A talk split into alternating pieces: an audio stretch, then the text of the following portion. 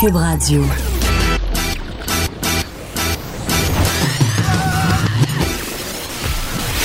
Pour elle, il n'y a jamais de mauvaise question. De 13 à 15.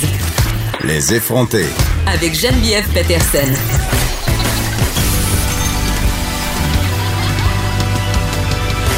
Cube Radio.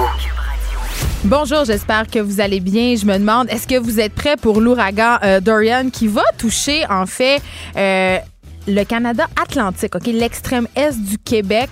Ça va être un ouragan de catégorie 1 ou une forte tempête tropicale. Je me demande vraiment c'est quoi la différence entre les deux. Bref, il va pleuvoir bien fort dans l'est du pays. Euh, un, ouragan de catégorie 1, là, euh, ça produit des vents à 120 km heure. Donc, il va y avoir de la pluie. Euh, ça va brasser pas mal. Mère Nature se déchaîne et c'est de plus en plus préoccupant, je dois dire. Les phénomènes d'ouragan, on en connaît de plus en plus. Il y a eu des morts. avant, c'était quand même isolé. Maintenant, en tout cas, je sais pas. Je pense que c'est pas juste moi parce que j'ai regardé sur le site de Météo Média ma Bible pour savoir si ça se produisait plus souvent. Et la réponse, c'est oui. Euh, je blague, mais quand même, euh, il va y avoir de grosses, grosses, grosses, grosses, grosses averses dans les maritimes, certaines parties de Terre-Neuve. Et je, veux juste, en fait, je me sers de ça pour vous raconter une anecdote.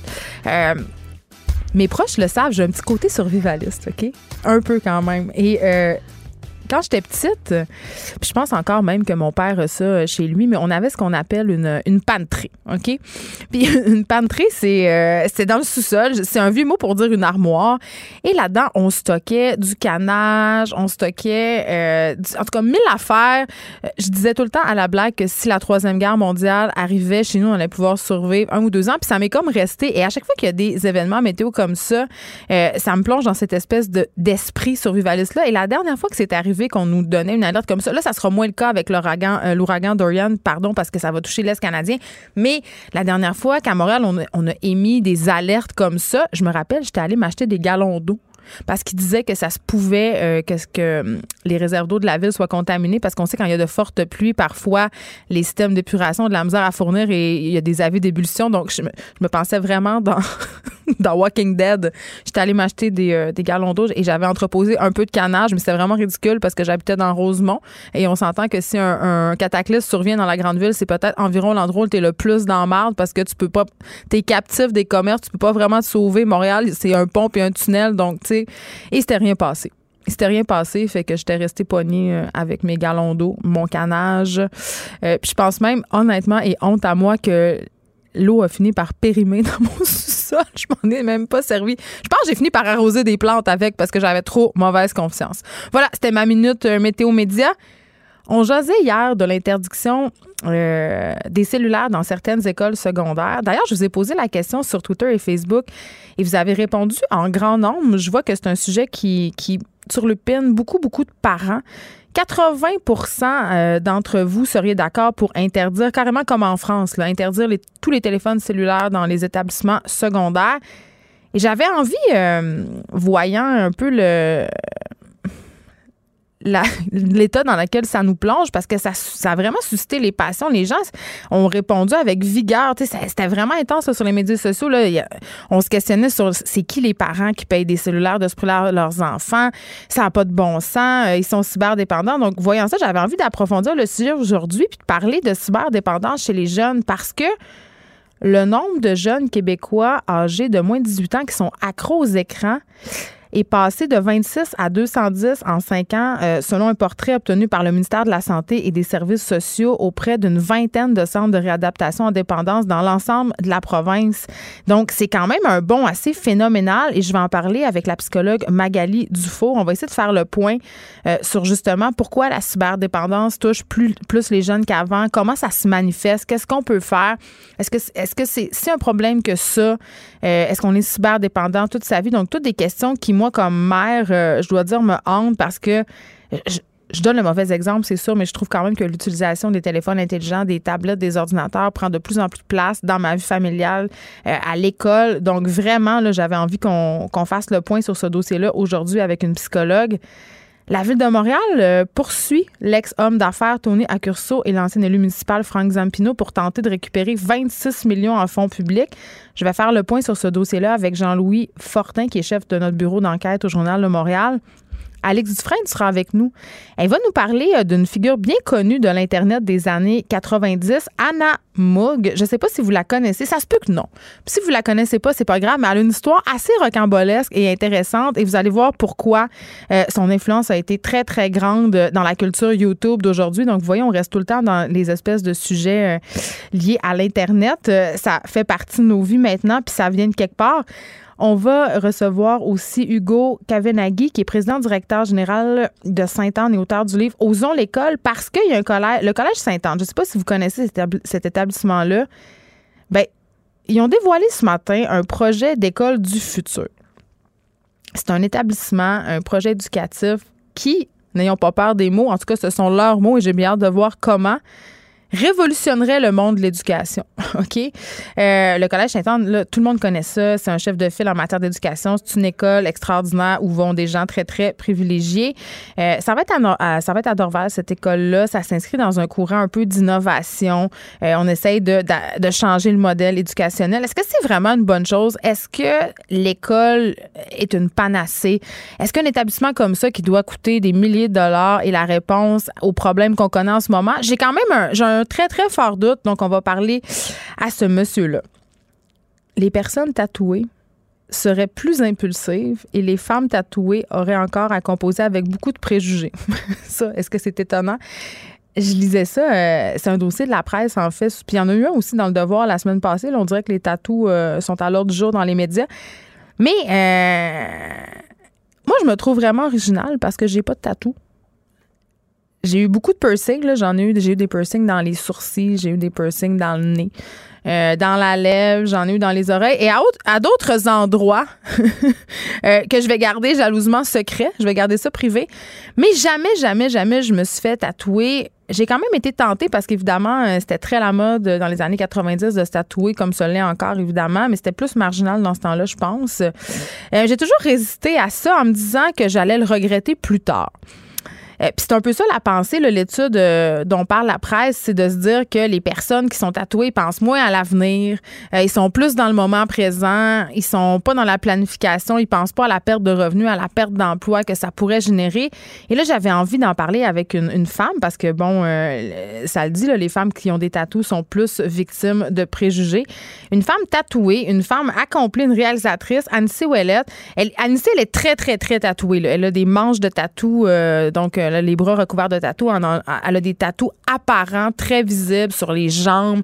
Elle en a même dans le cou, elle en a sur les mains aussi. Donc, j'ai envie de, savoir qu'est-ce qu'elle pense de cette étude-là et comment elle vit ça au quotidien d'être tatouée à ce point-là, parce que l'étude révèle aussi qu'il y a une différence entre les tatous qui sont visibles et les tatous qui sont invisibles. Évidemment, les personnes qui sont tatouées dans le visage ont beaucoup plus de stigma que les personnes qui cachent leurs tatous avec leurs vêtements. Mais Annecy, elle en a en grandeur, puis c'est impossible de la manquer, vraiment Donc, euh, je veux savoir si, elle a déjà passé à côté des affaires euh, au nom de ses tatous.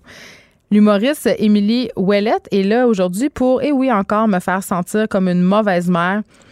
Et là, on va avoir The débat. Le débat sur la maudite boîte à lunch, là, ben oui, encore, je vous parle encore de la boîte à lunch, mais on s'en sort pas. Qu'est-ce qu'on peut mettre dedans ou pas? Parce que là, la première semaine d'école est passée et là, les petits mots du service de garde ont, en tout cas, dans certaines écoles, ont commencé à circuler. Euh, il y a des contraventions de boîte à lunch, il y a des règlements. Moi, je me demande tout le temps. chaque école a sa politique, euh, mais on va, on, va, se demander qu'est-ce qu'on peut mettre dans les boîtes à lunch ou pas. Genre, les rouleaux aux fruits, là, c'est-tu legit? Et là, je suis assez contente parce que j'ai un, un dans ma manche. Euh, la semaine passée, je parlais avec Isabelle Huot et elle me disait que les petits poissons goldfish, c'était correct. Donc, moi, depuis que je sais ça, mon sentiment de culpabilité a chuté drastiquement on va se demander est-ce que les enfants aussi peuvent apporter des bonbons à l'école? Puis les arachides, qu'est-ce qu'on fait finalement avec ça? Parce qu'on sait euh, que depuis l'année dernière, à la CSDM, Commission scolaire de Montréal, on n'interdit plus les arachides on a le droit d'avoir des produits qui contiennent des noix, qui contiennent des arachides. Ils n'ont plus le droit d'exiger des parents des produits sans arachides, sauf que ça fait pas l'unanimité. Puis il y a certains enfants qui sont très, très allergiques. Donc, c'est un peu à la va, comme je te pose dans les différents établissements. Euh, on n'a pas de règles claires, mais on a des recommandations. Euh, moi, j'ai une école que fréquente mon enfant où on recommande de ne pas amener d'arachides, peu importe. Et dans l'autre école, on est plus, on fait preuve de plus de laxisme. Donc, vraiment, les parents se perdent et ça devient de plus en plus compliqué de faire les lunchs. Aussi, je ne sais pas si vous aviez suivi cette histoire-là en 2014. Moi, ça m'avait beaucoup, beaucoup touché. Euh, c'était l'histoire de Mei euh, Duong. Elle était atteinte de leucémie puis elle cherchait un, donneur vietnamien. Et c'est très, très, très difficile de trouver un donneur compatible en dehors de la famille immédiate encore plus quand on n'est pas caucasien. Et là, il y avait eu un appel, et c'est ça qui avait beaucoup marqué les gens, que ça, avait fait le tour de Facebook aussi. Ça s'appelait Sauvons Méduang. Ça avait été lancé par la communauté asiatique parce qu'on voulait trouver un donneur de moelle osseuse qui serait compatible avec elle parce qu'elle avait besoin d'une greffe de cellules, de cellules souches. Euh, mais, et euh, bon, elle n'en a pas trouvé. Les médecins se sont rabattus sur une greffe de sang de cordon. Cette solution-là, c'est pas la solution idéale. Elle est délicate, elle est risquée, euh, mais ça exigeait pas un niveau de compatibilité élevé et ça a finalement réussi. Euh, donc, elle a eu sa greffe de sang de cordon et depuis, elle a lancé une fondation qui s'appelle Swap the World pour diversifier le registre des donneurs de cellules souches. Elle va être avec moi en studio pour me raconter son histoire. Euh, c'est très, très, très touchant et c'est très important. Vous savez, quand les femmes accouchent et qu'on demande si on veut faire don de notre sang cordon, faut dire oui parce que ça sert euh, à la recherche justement et ça sert justement à des femmes comme euh, comme pour avoir justement accès à une greffe euh, quand on n'a pas accès aux fameuses greffes de cellules souches par un donneur soit de sa famille ou qu'on trouve à l'international. Mais avant ça, il s'est passé une petite aventure ce matin à l'école de mes enfants. il y avait un scandale. Il y avait les, les, parents, et là, et là, je suis désolée de dire ça, j'ai dit les parents, mais c'est pas vrai. Les mères. Les mères capotaient. Les mères étaient en liesse, les mères protestaient. J'arrive, je vais porter mon fils. Et là, je vois euh, dans l'entrée de l'école primaire une agglomération de mamans en beau maudit. Ça gesticule, ça parle fort. Et là, je m'avance, je vais porter mon fils au service de garde et je comprends que la photo d'école qui devait être demain est finalement aujourd'hui. Donc, il y a une erreur les gens se sont trompés.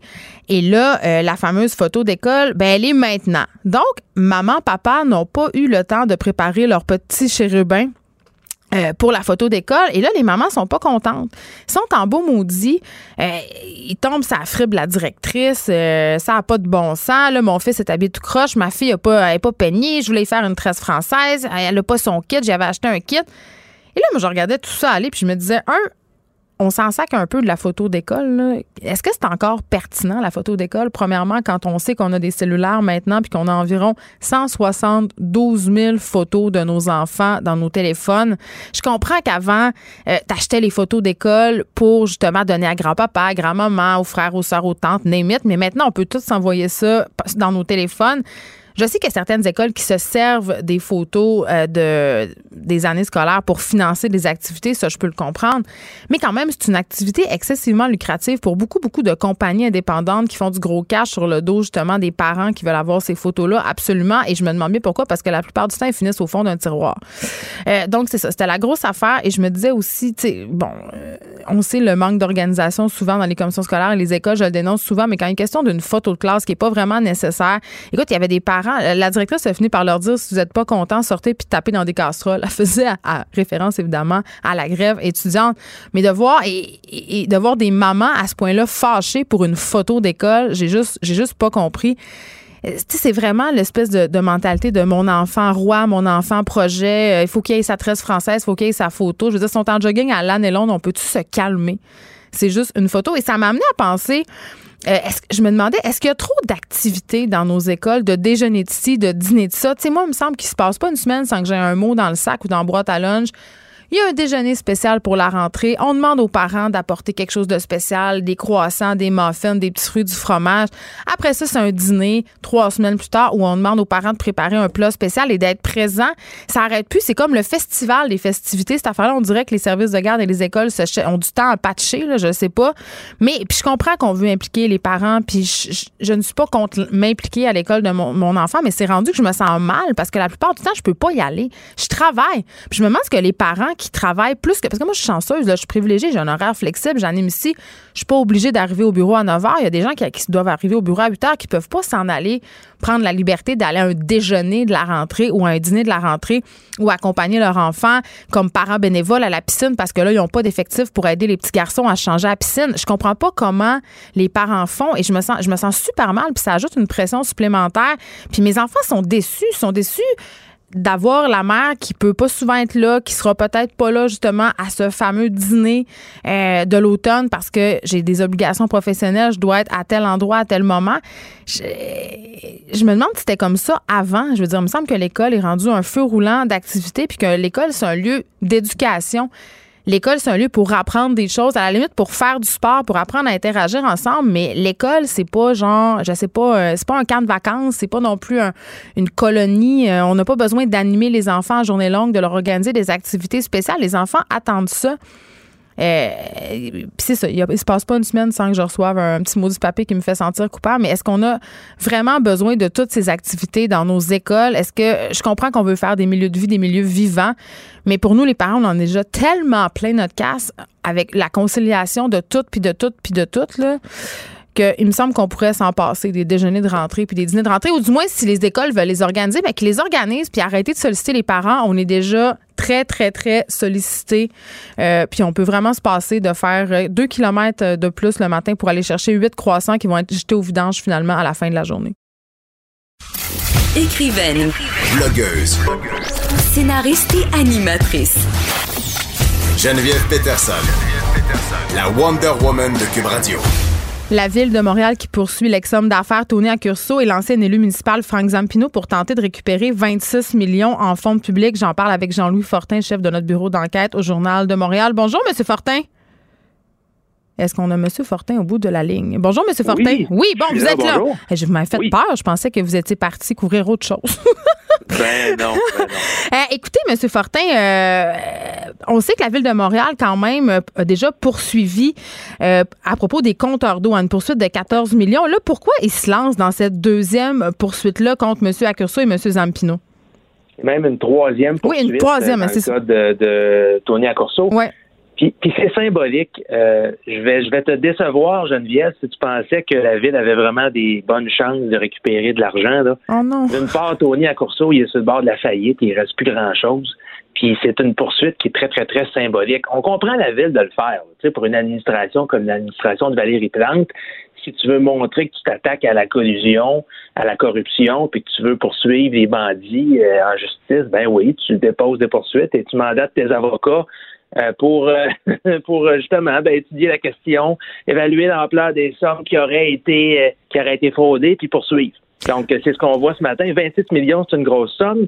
Le problème, c'est que pas plus tard qu'il y a un an, au mois de juin 2018, dans un autre procès, dans un autre dossier à Laval, Tony Corso, qui avait été reconnu coupable de corruption, donc à Laval, avait admis qu'il était presque sans le sou ben oui. Son avocat avait dit, euh, M. Accorso, là, si le ciel ne s'éclaircit pas, il va faire faillite euh, très bientôt. Euh, il lui reste essentiellement sa maison, qui n'est pas une petite maison, qui est une maison quand même de 2,5 millions et demi de dollars sur le bord du lac la des base, deux montagnes. La base. Oui, la base, exactement ça. Hum. Mais c'est un homme, Tony Accorso, qui est tellement, depuis une dizaine d'années, pris dans une spirale de, de, de déchéance professionnelle il accumule les poursuites euh, aux civils, aux criminels. non, il est euh, lessivé, là. Puis, puis, mais c'est pas le seul, parce que M. Zampino, quand même, se disait victime de préjudices financiers avec toutes les poursuites aussi. Mais je me demande, est-ce que ça pourrait être la poursuite de trop qui donnerait raison à ses avocats? Ben, je pense pas que M. Zampino va réussir. Frank Zampino, l'ancien numéro 2 de la Ville de Montréal, l'ancien bras droit de Gérald Tremblay, euh, tente effectivement, lui est accusé au criminel, euh, entre autres pour le partage, des, semble-t-il, illégal des contrats à Montréal. Euh, et lui, ce qu'il fait valoir, c'est que il, a tellement été victime justement de, la société s'acharne sur lui depuis qu'il a été accusé. Ce sont clairement des victimes. Sa réputation a souffert. Ben, c'est ce qu'il allègue. Bref, mais mais je, ne pense pas qu'elle va réussir à, échapper à ces accusations criminelles euh, avec, avec cet, argument-là.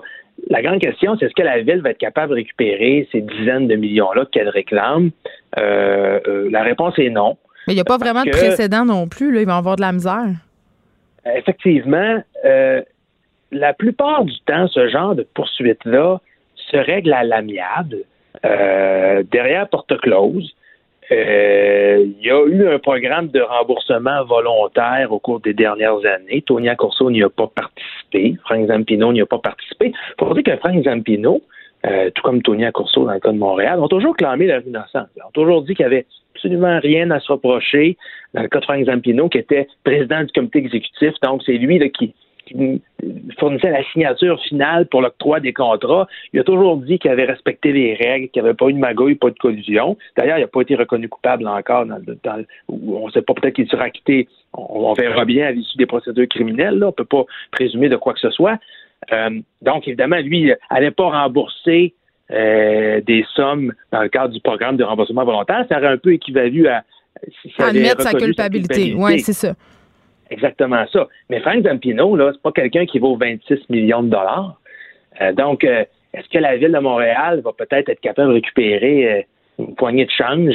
J'exagère à peine, peut-être quelques milliers éventuellement, mais même là, j'en doute. Mais au moins, donc, on, veut montrer qu'on est qu'on est proactif puis qu'on qu'on veut faire payer ceux qui auraient été responsables de, de, la collusion et de la corruption. Mais c'est toujours un peu ironique quand on voit ça aller. Jean-Louis Fortin, évidemment, quand on poursuit des gens pour des millions de dollars, c'est 26 millions, parfois c'est plus, puis que ces gens-là, ils ont juste pas l'argent pour rembourser. Fait qu'à un moment donné, tu te dis, en tout cas moi comme contribuable, je me dis, je comprends que ça prend un exemple, je comprends qu'on veut montrer que la ville veut plus être empêtrée dans des scandales comme ça, que la collusion n'en veut plus, mais en même temps, ce sont des milliers de dollars en fonds publics qui sont consacrés à faire ces poursuites-là, qui vont aboutir à finalement pas grand-chose. Tu sais, euh, euh, Zampino, s'il vend sa maison ou euh, Arcurso, s'il vend sa maison de 2 millions, ça fait toujours bien juste 2 millions. Ici, on peut rien si on laisse ouais. ça va nous avoir coûté plus cher que ça va nous avoir rapporté. Et là, j'exclus en plus euh, toutes les sommes qui ont été perdues dans les scandales des compteurs d'eau et dans toutes les magouilles dans lesquelles ils trempaient ces deux bonhommes-là.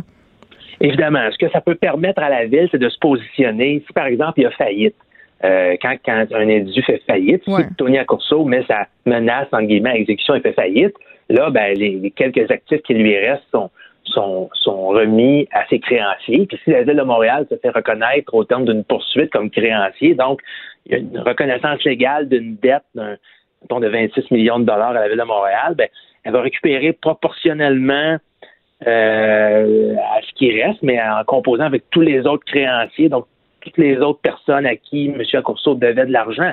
Donc peut-être qu'au bout de ce processus-là, elle aura récupéré effectivement quelques centaines ou quelques milliers de dollars, mais tu as raison de souligner que les frais d'avocat sont, sont considérables, surtout que la Ville de Montréal, même si elle a un contentieux, donc même si elle a des avocats internes. Mais euh, ils facturent quand même ces avocats-là. Ça coûte de l'argent ah. en temps à la Ville, même si tu as un contentieux, euh, à, la fin de la journée, ça s'est facturé quand même. Là. Oui, oui, puis ça, c'est quand ils font pas affaire externe à des avocats qui coûtent entre 6 et 800 dollars de l'heure. Oui, parce que tu parce que évidemment les avocats qui représentent M. Zampino et M. Accurso ne sont pas des deux de pique, puis justement ce sont pas des avocats de l'aide juridique. Je veux revenir à la faillite parce que tu disais quelque chose d'intéressant. Si euh, M. Accurso met sa menace à exécution de, de faire faillite, la ville pourra pas faire grand chose. Mais moi, je vais aller plus loin que ça. Jean-Louis, euh, il y a une énorme différence entre se faire mettre en faillite et déclarer faillite. Ce sont pas les mêmes lois fiscales qui s'appliquent ni les mêmes processus de remboursement. Donc, s'il déclare faillite lui-même, euh, on aurait tendance à penser que la Ville de Montréal pourrait encore récupérer des plus petites sommes que s'il se fait mettre en faillite par ses créanciers. Fait qu'il peut jouer avec la voix, avec la loi comme il veut. C'est ça qui est comme un peu choquant. Puis euh, j'allais dire c'est bien maudit dans cette histoire-là. mais il faut quand même pas s'imaginer euh, que Tony Accorso présentement là, mène une belle vie, euh, puis rit des, des, des, contribuables. C'est quelqu'un qui a perdu pas mal. Euh, puis là, je veux pas, je veux pas, je veux pas verser une larme sur son sort, loin de là. Hein. C'est quelqu'un qui a quand même eu déjà un chiffre d'affaires d'un milliard de dollars par année, 4500 employés. Puis on imagine qu'il y en a de collés d'un paradis fiscaux aussi, justement. Ah, j'irais pas jusque-là. Son avocat aurait menti à la cour si effectivement il avait dit qu'il était en faillite, puis, euh, puis que c'était que c'était pas le cas. Là. Euh, donc, j'ai tendance à croire Marc Labelle quand il explique au juge Brunton que oui, Tony Accorso va vraiment mal financièrement pour être poursuivi pour outrage au tribunal. Mais bref, Tony Accorso, présentement, là, il est, euh, chez lui. Il a été condamné à une peine de quatre ans de prison. Il est allé en appel, donc il n'a pas encore été incarcéré. Euh, s'il perd son appel, si la Cour refuse oui, c'est la prison qui l'attend. C'est ça. Il n'y aura pas une, il y aura pas une retraite, euh, il y aura pas une retraite agréable euh, et confortable, malheureusement pour lui. Non, mais passe. en même temps, il faut qu'il paye à un moment donné pour ce qu'il a fait. Je comprends qu'on y est habitué au Ferrari, mais là, ça va être peut-être la petite cellule à Saint-Anne-des-Plaines, ça va être bien parfait. c'est ça que je me dis. ben, on, verra de, dans quelles conditions il devra purger sa peine. Mais ce qui est intéressant, c'est que quatre ans de pénitencier qui est la peine à laquelle il a été euh, il a été condamné, il doit absolument, c'est pas une petite peine provinciale à purger à la maison. Non, non, non. Un genre de un genre de deux ans ou un jour.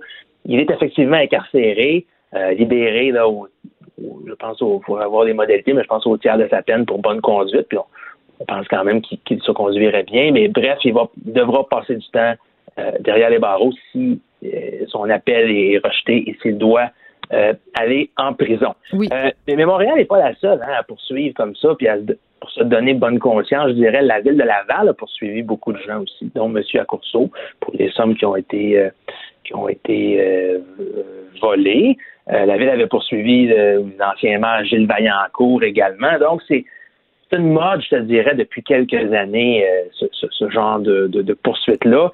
Puis dans la très grande, en fait, dans tous les cas dont je peux me rappeler, ça s'est soldé par des règlements à l'amiable. Par exemple, quand Gilles Vaillancourt a plaidé coupable et a été condamné à six ans de prison, il a accepté de rapatrier là, ce qu'il y avait. Il y avait de l'argent dans les comptes en Suisse, mais la ville a comme abandonné les, poursuites euh, les poursuites aux civils. Donc, il a tout réglé d'un coup, euh, puis il est en prison, puis maintenant, ben, il, sa petite vie tranquille euh, avec son cercle d'amis. Mais c'est euh, ça. Et, comme tu le soulignes si bien, euh, Jean-Louis, les villes doivent à un moment donné faire quelque chose pour regagner la confiance du public. C'est un dossier qu'on va continuer à suivre. Merci, Jean-Louis Fortin, de nous avoir parlé, chef du bureau d'enquête Journal de Montréal. Je rappelle que la ville de Montréal poursuit l'ex-homme d'affaires Tony Accurso et l'ancien élu municipal Franck Zampino pour récupérer, tenter de récupérer ces 26 millions en fonds publics. Jean-Louis Fortin n'est pas persuadé que la ville va parvenir à ses fins. Geneviève Peterson, la seule effrontée qui sait se faire aimer. Jusqu'à 15, vous écoutez Les effrontés. Elle est en, enfin, enfin, enfin revenue de, de l'île verte où je pensais que, que tu allais t'établir. Alex Dufresne, bienvenue aux effrontés. Et là, comme à chaque fois euh, que tu nous visites, je me sens comme une, une horrible vieille matante de 78 ans. On les salue. Je vous adore. Hein, les, si vous avez 78 ans puis vous m'écoutez, bravo. Je, je, vous adore. Écrivez-moi. Mais euh, vous ratez sûrement comme moi des épisodes quand on vous parle des phénomènes et des affaires de Jones. Et là, quand j'ai vu le sujet euh, de la chronique d'Alex, en fait, tu nous parles de quelqu'un, ça fait une couple de fois que tu viens nous, euh, nous présenter des femmes. Euh, la dernière fois, c'était les grand-mères d'Instagram. les cool grand-mères d'Instagram. C'était fort intéressant. par ailleurs, je me suis mis à suivre une couple de comptes depuis C'est vrai. Oui. Génial. mais tu nous parles d'Anna Vogue. Est-ce qu'il faut dire Vogue? OK. M-O-O-G, mais Vogue. Une des premières vedettes de l'Internet qui faisait de la webcam des années 90, mais pas de la webcam coquine. Non, non, non. OK, non, OK, OK. En fait, c'est. Parce que ce sont elles les véritables précurseurs, tu le sais. Ben. Les ancêtres des YouTubers, ce sont les cam girls. Ben, en fait, Anna Vogue, qui est la, selon moi, la mère de toutes les stars des réseaux sociaux et qui, par hasard, euh, vit aujourd'hui dans le Minnesota avec ses trois enfants. Il a 53 ans. Il faut s'imaginer que cette dame-là, qui est une artiste et une anarchiste, en 97 avait 7 millions de followers. Ça, c'est énorme. 7 millions de gens qui suivaient son compte, mes amis. En 87, Google n'était pas inventé. C'est ça, là. les réseaux sociaux n'existaient pas. Et elle, avant tout ça, s'est créé un live cam, hein, qui est le phénomène du live casting, qui veut en gros dire que tu es suivi en direct dans ta vie chez vous 24 heures sur 24. OK, attends, je veux juste être sûre que je comprends. Euh, elle avait pas juste une petite caméra en haut de son ordinateur pour faire du MRC puis faire des, échanges. Là. Elle avait installé, c'était comme Love Story, son affaire. Elle avait installé des caméras partout. Anna Vogue, en 97, a inventé Love Story avant que Love Story existe. Elle s'est mis des caméras partout chez elle. Et là, il faut savoir que c'est intéressant parce que c'est une technologie extrêmement vieille qui s'appelle le FTP. C'était branché sur ta ligne de téléphone. Oui, ça faisait. là, tu pouvais pas parler au téléphone. Exact. Et donc, ça loadait, attention, une photo aux 30 ça secondes. qu'on fasse ce bruit-là pour une promo, euh, s'il vous plaît. Message à la régie. Et donc, ça faisait une photo aux 30 secondes. Ça veut dire que tu suivais la vie d'Anna Vogue en silence. Elle pouvait pas parler. Elle avait une salle de chat dans laquelle tu pouvais lui écrire. C'est Geneviève, j'en ai regardé pendant trois heures. Oui, ça faisait photo, photo, photo, photo. Fait que ta voix, prendre une tasse de thé, déposer la tasse de thé, regarder la caméra, mais c'est comme si c'était, ben c'est ça, c'est une image aux 30 secondes. Fait qu'il y a quelque chose de très lent, puis en même temps fascinant, puis c'est très doux, puis elle parle pas. Puis elle, son but, c'était vraiment qu'on puisse observer sa vie, mais qu'elle elle vous parle par le chat. Et ce qu'elle remarquait, et ce que les gens lui demandaient le plus souvent, c'était Can you see me? Can you wave to me? Est-ce que tu me vois? Est-ce que tu peux me dire bonjour? Un signe comme quoi il y a de l'interactivité.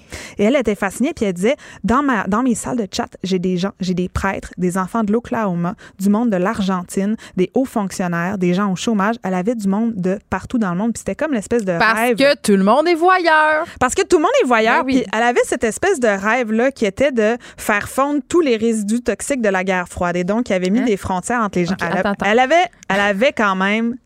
C'était une un peu utopiste. du bocal. C'était une utopiste, c'était une idéaliste qui a fait a décidé de se filmer 24 heures sur 24 pour avoir pour que tout le monde puisse la regarder. Mais c'est ça, parce Mais que là, ma, question, euh, ma question est vraiment de base parce que là, euh, on se reporte dans les années 90. Tu Oui. l'as dit tantôt, Alex Dufresne, il n'y a pas de réseaux sociaux à ce moment-là. il y en a pas. Euh, YouTube existe pas. En Non, tout cas, je suis pas une pas. professionnelle, mais j'imagine que dans le monde gay, qui me dirait, oh, mais il y avait quand même des équivalents. Ouais, mais euh, ouais. c'est quand même fascinant, euh, puisque c'est pas dans l'air du temps de partager son contenu et l'interactivité, ce, même ce concept-là doit même pas exister, que cette fille-là se lève un matin puis dit, je vais, tu sais, d'où, elle a-tu déjà dit d'où il venait Oui. cette idée-là, puis Oui. qu'est-ce que, tu sais, c'est quoi, Ouais. d'où ça part? C'est parti, c'est parti de plusieurs endroits. On s'entend que c'est une originale, là, je veux dire. Oui. Elle a fait ça, du Geneviève, bocal. pendant 12 ans. Et là là. Pendant 12 ans, OK? C'est Louis XIX. Je, je reviens en arrière. OK? Le 22 août 1997, elle a lancé Anacam, qui était le nom de sa caméra parce qu'elle s'appelait Anna, qui était le projet de webcam qui téléchargeait une image, bon, comme j'ai dit, à toutes les 30 secondes. Et là, on la voit à tous les moments de sa vie, là, en train de dormir, en train de prendre son bain, en train de manger, en train de faire l'amour. On la voit même, attention, en train de concevoir un enfant et le mettre au monde en direct sur son écran. Elle a ouvert sa chambre au monde et le monde regardait. Tu sais que le premier à faire ça, ça me fait toujours rire quand j'entends euh, des choses comme ça. Le premier à avoir fait ça, c'est Louis XIV à Versailles. Le, ben le réveil, le caca, le, Non, mais un des objectifs du palais de Versailles euh, en France, c'était d'ouvrir le palais au peuple. Donc, tout, tout était fait voir à air comment ouvert. vivait le roi. Et là, la plèbe venait Ouais. assister euh, justement au roi Le qui fait pipi dans son pot de chambre, au roi qui se fait habiller. Ouais. Et c'était la première télé-réalité. Oui, c'est vrai. Et donc, on est qu'on parle de ça, je me dis, ouais, c'est exactement. Complètement. On veut savoir comment Mais les autres voyeurs, mais aussi de choses excessivement triviales. Je veux dire, moi, Oui, j'en de ai rien. C'est pour ça que ça pogne. Ben, complètement. Hey, hey, t'as-tu déjà pris une marche le soir, tu sais, après Ben là, là, tu regardes dans ben la là, maison y a rien du monde. j'aime plus que promener le chien quand il fait noir dehors. Tu regardes le monde vivre. Ben oui, là, moi, je m'imagine c'est quoi qu'ils font, tu sais, puis c'est quoi leur vie? On est fascinés. Ça, C'est c'est c'est humain. Oui, je pense aussi. Puis la preuve, c'est qu'en 98, donc un an après avoir commencé la Anacam, il y avait 7 millions de personnes qui la Ben, c'est regardaient ça, c'est à fou, là. tous les jours. Puis je veux juste on va situer dans le temps, OK? Pour vous situer le nombre, là, le nombre total d'utilisateurs d'Internet en 98, c'était 147 millions de personnes. Donc, un internaute sur 20 dans le monde entier regardait tous les jours dans la chambre de Anna. C'est capoté, là. Mais as-tu généré du revenu de ça? Sais, je veux dire, sérieux. Écoute, j'ai tellement cherché d'informations sur ça pour savoir si elle, elle- elle réussit à gagner sa vie avec ça, mais je veux juste faire un, un petit comparatif, OK? Aujourd'hui, là, sa, sa renommée, là, elle aurait éclipsé toutes les stars des médias sociaux. Kendall Jenner, en ce moment, Hey, elle a- Miley Cyrus, bye. oui, exactement. Elle dit, je suis la Miley Cyrus, mais sans les gardes de sécurité, parce qu'elle se faisait harceler. Le monde couchait dehors, devant chez elle. C'était Oui, capoté. c'était une star. Kendall Jenner, là, elle compte actuellement 47 millions de followers sur Instagram. Puis on la va pas faire papier. sur une base, puis pas de bouton d'en face, sur une base d'utilisateurs d'Internet de 3 milliards, OK? Donc 47 millions de followers pour 3 milliards d'utilisateurs d'Internet.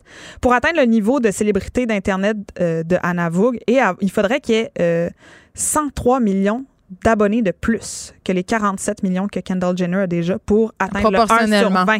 Proportionnellement. Fait que même quand t'es une Kardashian bien connectée, t'arrives pas à la cheville de ce qu'Anna Vogue Mais tu sais, ce qu'on comme- nous vend sur les médias sociaux euh, depuis toujours, euh, c'est l'authenticité. Puis il y avait rien de plus authentique Complètement. que la démarche d'Anna Vogue, là, à ce que je comprends. Complètement. là. Puis ta voix se raser les gens, ta voix dans ses pires et ses Mais c'est meilleurs pas moments. stagé, là. C'est pas stagé. Puis elle, elle a vécu. En fait, c'est ça. Une des raisons pour lesquelles elle a parti ça, outre l'idéal utopiste de mettre le monde entier en contact dans son chat room, c'était de se mettre au grand jour parce qu'elle avait vécu des agressions puis elle était devenue agoraphobe. Et donc, pour rentrer en contact avec l'autre, c'était très difficile. Elle pouvait pas sortir de chez elle. Elle avait peur. Et donc, elle elle, avait a dit, invité l'autre chez elle. elle dit, je vais m'exposer à 100 parce que quand tu peux rien cacher, t'es tellement exposé puis vulnérable que t'es supporté par ça puis par la communauté. Et donc, il y avait comme euh, cette espèce d'idée-là en arrière. Et Anna, là, elle a été exposée au Museum of Modern Art de New York, là, quand même. là. Donc, c'est-à-dire que... Ouais, Parce que c'est, tu sais, là, on, on essaie d'analyser le, le phénomène d'un point de vue strictement sociologique, mais c'est une démarche artistique aussi, quelque Ben, part. tu sais. Complètement. Tu sais, je veux dire, 20 ans avant Twitter, elle a partagé sa vie pendant 12 ans. C'est pas juste parce que tu as un gros besoin d'attention. On la connaît aussi quelque peu? C'est juste moi, pour vrai? Mais non, non, elle a, disp- elle a disparu Ouais. en quelque sorte. Elle continue à publier des choses sur les réseaux sociaux puis tout ça, mais euh, quand elle a eu son troisième enfant, justement par souci de sécurité, euh, Ou juste parce qu'elle était plus capable de pas savoir était où les bas solitaires. Là, je, je- je- je sens sa douleur. Je comprends qu'après trois enfants, il se passe de quoi? Ah ben, écoute, complètement. Puis elle s'est dit, ben moi, premièrement, c'est pour la sécurité de mon enfant parce que les gens, évidemment, tu, tu le sais, là, t'es une, une personnalité publique, mais, Mais le harcèlement, j'ai pas les 7 trolls, millions de non, followers fait. sur les médias Mais elle dit, il y a quelque chose qui n'a pas changé depuis 97 sur Internet, puis c'est les trolls, les commentaires harcelants, Ah les commentaires violents. Quand t'es une femme sur Internet qui se montrait nue, Oui, puis reportons-nous, là, retournons euh, 20 ans 80. plus tôt. Là, il n'y avait pas eu MeToo, on n'était pas dans la même conscientisation sociale du tout. Là. Donc, ça Exactement. devait être lettre sur un moyen temps. Vraiment. Et donc, euh, euh, pour elle, ce qu'elle dit, c'est qu'en en 97, c'était assez euh, dangereux. Elle dit J'ai eu le même niveau de gloire que Miley Cyrus, mais rien ne, me- rien ne me protège. Je me suis retrouvée agoraphobe, j'avais des harceleurs et j'avais peur d'aller dehors. Je pense que ça devient encore pire maintenant. Internet est beaucoup plus dangereux pour les femmes. Ça, c'est ce qu'elle Ben ça, c'est sûr. Mais je reviens à ma question. Elle a-tu monétisé cette affaire-là? Je veux dire, elle vu de quoi aujourd'hui à Navogue, au Minnesota, avec ses trois ça a l'air ça a l'air assez modeste là, comme mode de Ah, vie là. hein? Ouais, vraiment puis ah, ce que tu vois derrière c'est le but c'était pas de se faire envoyer des sacoches là puis de faire des du unboxing là. le but a dit je souffrais d'agoraphobie invalidante mais j'avais envie de partager mon art avec le plus large public Puis aucun possible. réseau de télé, euh, euh, ça m'étonne quand même. Elle peut-être qu'on le sait pas. euh, mais elle a passé ça. à I, elle a passé oui. à plein plein de réseaux. Elle s'est fait interviewer, elle était dans plein de magazines, Là, elle a été super célèbre. Mais tu sais, comme comme le dit ton film d'ailleurs, le fabuleuse là, t'es es la star, t'as 7 millions de T'es la followers, saveur puis du jour, au puis le lendemain, lendemain, euh, tu disparais. Elle a quand même fait ça pendant 12 ans. Puis elle, elle disait, pour moi, le World Wide Web naissant semblait être un système de pouvoir déstabilisant non hiérarchisé qui me permettait d'atteindre cet objectif, l'objectif de pouvoir euh, parler à l'autre. Nous pourrions parler entre inconnus et contourner complètement le système hiérarchique et patriarcal mis en place. Oui, c'est la pour nous garder démocratisation de la parole. C'est ce que sont les médias sociaux avec, bon, euh,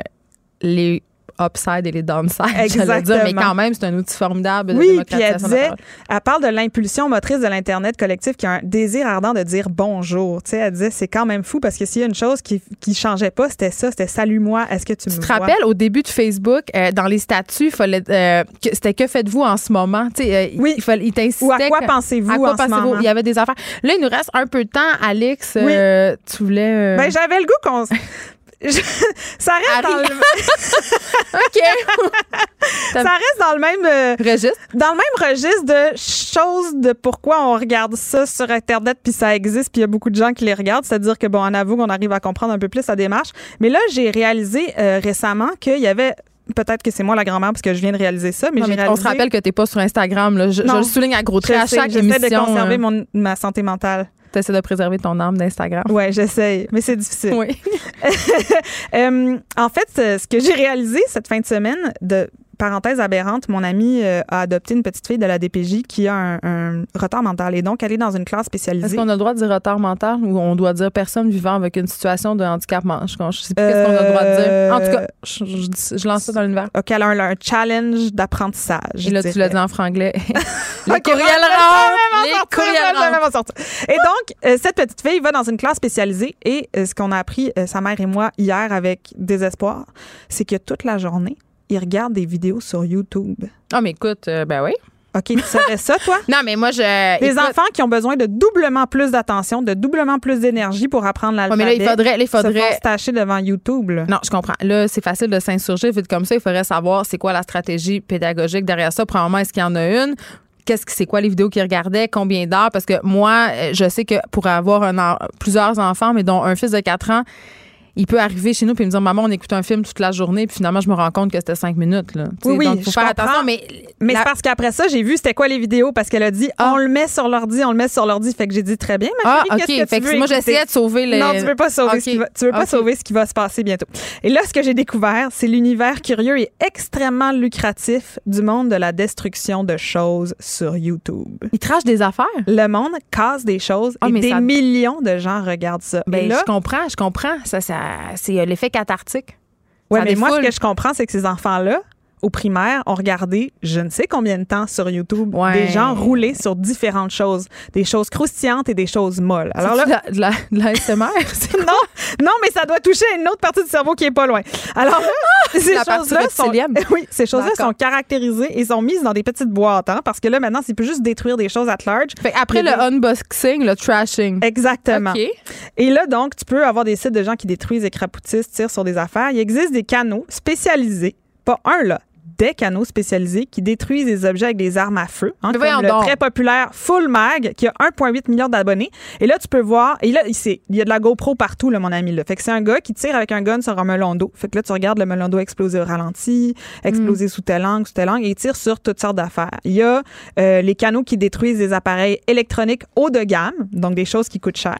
Ceux qui détruisent des choses avec de l'acide et ceux qui coupent les choses en deux avec des jets d'eau très puissants. Et là, on parle de millions d'abonnés. Hey, pour vrai, on a vraiment un problème euh, avec les outils électroniques. Moi, je retourne à Anna Vogue. là. Non, mais pas, Freud, là, mais- Freud a écrit un livre très, très intéressant qui s'appelle Malaise dans la civilisation. J'invite les gens à le lire ou à le relire. C'est pas déjà fait parce que ça, ça se prête particulièrement à la discussion qu'on vient d'avoir. Et là, c'est drôle parce que tout est dans tout. Tu me parles d'élèves euh, qui regardent des vidéos de Oui. destruction. Là, on va parler euh, de cyberdépendance. Merci, Alex, d'avoir été avec nous. On va te retrouver dans deux semaines. Oui. Geneviève Peterson, la seule effrontée qui sait se faire aimer. Jusqu'à 15, vous écoutez Les effrontés.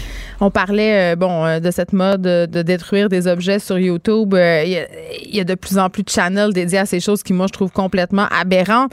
On jasait hier aussi de l'interdiction d'interdire les cellulaires. Bref, on voit qu'au cœur de nos préoccupations en ce moment, les outils, les objets électroniques, les tablettes, les téléphones font partie de nos préoccupations. Et là, on se parle de cyberdépendance parce que on apprend des études qui nous apprennent que les jeunes sont de plus en plus cyberdépendants. Et souvent, je dois le dire, j'ai tendance à trouver que quand on parle des jeunes, on exagère. OK? Souvent, on fait des montagnes avec des riens, on voit des phénomènes où il n'y en a pas. Là, je pense entre autres à l'hypersexualisation. On en a déjà tellement parlé, puis finalement, pour se rendre compte que l'âge de la relation sexuelle était resté le même. Mais là, je trouve pas qu'on capote. Je trouve qu'on est de plus en plus cyberdépendants. Et euh, de façon non surprenante, ce sont les moins de 18 ans qui sont les plus touchés. Et là, j'avais envie qu'on en parle avec une psychologue. Et elle est là, elle est au bout du fil. Magali Dufour, professeure en psychologie au département de psychologie de l'UQAM. Bonjour, Madame Dufour. Bonjour. Écoutez, est-ce que ça vous surprend, ces chiffres-là, d'apprendre euh, ce matin que les jeunes, et particulièrement les jeunes de moins de 18 ans, sont de plus en plus cyberdépendants? Mais enfin, on n'a aucune donnée qui nous dit qu'ils sont de plus en plus cyberdépendants. En fait, euh, les chiffres qui ont été avancés dans l'article, c'est qu'il y a de plus en plus de demandes d'aide. Ah! Donc, c'est c'est- c'est quand même un peu différent parce que les seuls chiffres que nous avons pour euh, démontrer qu'ils sont qu'ils ont des problèmes de, de dépendance à Internet, eh bien, on n'a pas de données longitudinales. Donc, on peut pas savoir s'il y en a cinq fois plus. Dans l'étude qu'on avait fait euh, avec euh, Natacha Brunel euh, il y a à peu près ça, euh, quatre ou cinq ans, eh bien, on avait aux alentours de 1% des jeunes qui auraient un problème de cyberdépendance, mais il y avait un 18% pour lequel on considérait qu'ils étaient à risque. Euh, Quand on a fait le suivi, on arrivait à peu près, pendant quatre ans, on arrivait tout le temps à peu près à ces mêmes chiffres-là, là, aux alentours de 1% Donc, il n'y a pas eu une explosion. C'est sûr qu'on pourrait voir avec une nouvelle étude s'il y a eu une explosion, mais c'est pas nécessairement ça. Ce qu'on voit, par contre, c'est que de plus en plus de jeunes demandent de l'aide. Donc, Mais ça, c'est une bonne nouvelle. c'est une excellente nouvelle de voir que les jeunes demandent plus d'aide. Donc, ça veut dire qu'il y a une meilleure reconnaissance de la problématique, que les parents sont peut-être plus au courant, qu'il y a une meilleure détection dans les écoles. Et puis, il faut bien penser que le plan d'action en dépendance, eh bien, il est, qui est sorti l'an passé, c'est la première, c'était la première année où est-ce qu'il disait oui, les centres de, de traitement peuvent offrir des soins. Donc, avant, il y avait comme des gens dépendants, mais qui n'avaient pas vraiment de place où aller. Ben maintenant, ils ont une place où aller. OK. Euh, juste pour qu'on soit clair, euh, parce que souvent, justement, euh, cyberdépendance, c'est un mot qu'on utilise de plus en plus, qui est parfois un peu galvaudé, mais c'est un vrai problème et il y a des vrais signaux. On peut pas dire si notre jeune passe, je sais pas moi, cinq heures sur son téléphone par jour qu'il est automatiquement cyberdépendant. C'est à partir de quel moment où on peut considérer, si on veut, que notre jeune a un problème? Pour l'instant, il n'y a pas de. J'aimerais ça vous dire, voici, c'est à partir de tant d'heures hein, par semaine. Là, c'est sûr que je pense que c'est ce que tout le monde essaierait, aimerait qu'on puisse faire, mais on n'a pas de données en ce sens-là, ou en tout cas, il n'y a pas de, de seuil où est-ce qu'on dit, voici, ça c'est dangereux, puis ça, ça l'est pas. On va dire que quelqu'un a un problème de dépendance Internet ou à une, à une application, là, soit un jeu ou sur les mhm. réseaux sociaux, quand il perd le contrôle, ça veut dire que la personne dit, OK, j'irai pas longtemps, mais il va beaucoup plus longtemps, c'est qu'il y a une grosse perte de contrôle. Quand il y a souvent une obsession autour de ça, il ne pense qu'à ça. Quand est-ce que je vais poster, qu'est-ce que je vais faire, qu'est-ce que je vais mettre sur Instagram, ou, ou quand est-ce que je vais aller jouer. Donc, il y a une certaine obsession. Puis quand il y a des conséquences, là, les conséquences, c'est pas juste que le parent chiale après son enfant parce qu'il est trop là-dessus. C'est quand on commence, par exemple, à avoir des problèmes scolaires, à être déprimé après, à faire d'énormes crises de colère, à, être déprimé. Donc, quand on voit des conséquences qui sont importantes, c'est là qu'on peut penser euh, qu'il y a un problème de cyber. Dans l'étude qu'on avait faite auprès des jeunes, justement, dans les premières années ou qui étaient dans les centres de traitement, nos jeunes étaient euh, plus de 50 heures, 55 heures par semaine sur Internet. là, là, quand, on considère, quand on considère qu'une job à temps plein, c'est 40 heures, c'est quand même assez frappant, là c'est quand même assez fréquent. Fait que c'est pas juste deux, trois heures, puis c'est qu'il y a un peu de devoir à travers ça, puis qu'il y a un peu de, comme quand je parlais au téléphone quand on avait 15, 14, 15 ans, là, c'est qu'on est vraiment dans une intensité, puis une certaine, ça prend la place de d'autres choses. Il y en a qui se lèvent la nuit, là, ou qui dorment pas, ou qui vont oublier de s'alimenter. Exactement. Fait que donc là, on commence à avoir des pertes de contrôle quand ça commence à empiéter sur les besoins primaires. Le sommeil, c'est souvent la première chose hein, qui prend un peu le, le bord. Là. Donc, euh, quand ça commence à empiéter sur le sommeil, les habitudes de vie, le sport, puis même des fois, ce qu'on voit, c'est que le réseau social hors ligne, donc les amis d'école, commencent à les trouver trop intenses. Puis en fait, on les voit de moins en moins. Ils commencent à plus sortir. Isolement, donc à s'isoler. Donc, tout ça, ça, c'est des signes que la personne commence ou est peut-être en, détresse pour un autre problème de santé mentale, mais, mais c'est des signes qui disent ben, peut-être faut consulter ou faut au moins en discuter pour voir qu'est-ce qui se passe. Un truc qui m'a surprise, Madame Dufour, c'est que la cyberdépendance, parfois, est différente chez les filles euh, et chez les garçons. Par exemple, les filles vont être plus dépendantes aux médias sociaux, tandis que les garçons vont être plus dépendants aux jeux vidéo.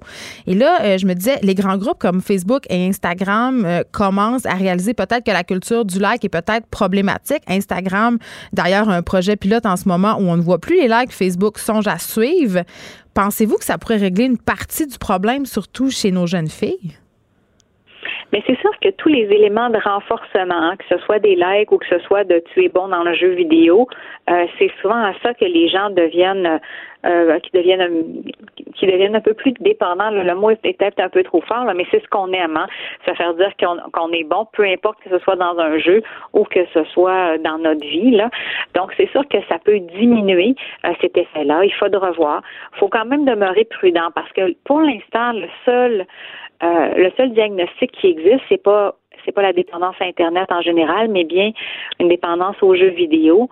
Euh, quand je parlais avec mes collègues européens, euh, eux, ils trouvent que euh, l'aspect des, des réseaux sociaux est pas tout à fait encore aussi fort que le renforcement est pas aussi fort que ce qu'on obtient dans les jeux vidéo. Donc, il faut vraiment prendre attention de est-ce que les gens sont vraiment dépendants aux réseaux sociaux?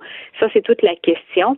Mais c'est sûr que dans les études, on voit comme deux profils. Il y a peu de filles qui ont des problèmes de jeux vidéo. pour elles, c'est plus quand ils sont et quand, elles font beaucoup, beaucoup, beaucoup de temps, ben, c'est beaucoup plus euh, sur les réseaux sociaux. Merci, Madame Dufour. Vous êtes professeure en psychologie au département de psychologie du LUCAM. On s'en va tout de suite parler avec un intervenant sur le terrain parce que, évidemment, euh, il y a plus de demandes d'aide, ce qui est une bonne nouvelle. Les jeunes cyberdépendants demandent à être suivis, demandent à être aidés. Par contre, en dehors des grands centres, ça devient quand même assez difficile. Et ça, c'est pas juste le cas pour la cyberdépendance. Avoir des services psychologiques, c'est dur en région encore plus. On parle avec euh, Miguel Terru, qui est coordonnateur des services professionnels des centres de l'organisme Le Grand Chemin. Bonjour, M. Thériault. Bonjour. Écoutez, euh, je me demande, parce que la cyberdépendance, c'est quand même assez nouveau là, comme concept. Moi, je, on commence à en parler plus sérieusement. Je me demande, qu'est-ce que vous faites concrètement avant qu'on s'attarde là, à, à, quel point c'est difficile d'avoir des soins en région? Qu'est-ce que vous faites concrètement pour quand vous avez des jeunes qui vous arrivent avec des problèmes de cyberdépendance pour les aider? Ben, il faut comprendre que dans notre contexte à nous, on parle d'un service de forte intensité avec hébergement. OK, là, c'est en cure fermé. Tout à fait. Donc, c'est vraiment en partenariat avec le réseau de la santé euh, que des services sont offerts aux adolescents, c'est-à-dire que les adolescents vont être détectés et vont être évalués dans les CIS et les CIUS, dans chacune des régions du Québec. Et par la suite, lorsqu'il y a un besoin d'hébergement parce qu'il y a une situation qui est plus complexe au niveau familial ou parce que la situation de l'adolescent est plus complexe en lien avec euh, euh, des problèmes, d'autres problématiques personnelles, avec des problématiques de santé mentale, à ce moment-là, ils nous sont référés pour un service avec hébergement qui peut durer de 8 à 10 semaines. Mais dans quel état ils vous arrivent, ces jeunes-là, M. Thériault? Ils nous arrivent avec euh, des, Ils veulent-tu, euh, premièrement? Sont-tu, euh, est-ce qu'ils veulent? Est-ce qu'ils sont conscients qu'ils ont un problème? À la base, et ça c'est pour tout niveau de dépendance, qu'on parle de dépendance à l'alcool, aux drogues ou euh, aux applications Internet, c'est certain que les adolescents qui viennent chez nous perdent un peu de leur liberté, sont en symptômes de sevrage lorsqu'on parle des substances, ils sont dans un moment difficile de leur vie et la motivation est souvent euh, en lien à des pressions à l'extérieur d'eux. Donc, les parents, l'école. Exactement. Et nous, euh, le travail qu'on a à faire dans un premier temps, c'est de travailler à faire en sorte que l'adolescent s'approprie cette motivation-là, à la fois en étant de plus en plus conscient de l'ampleur du problème et d'autre part en ayant confiance que les choses peuvent changer.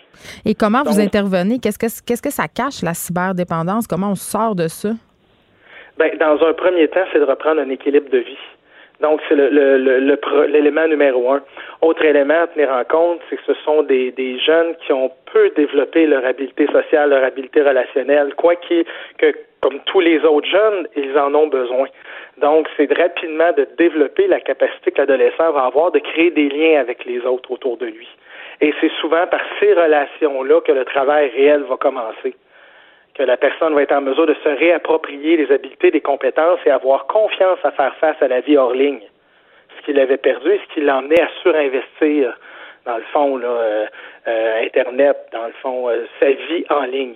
Vous, euh, vous travaillez à l'organisme Le Grand Chemin, vous avez trois centres.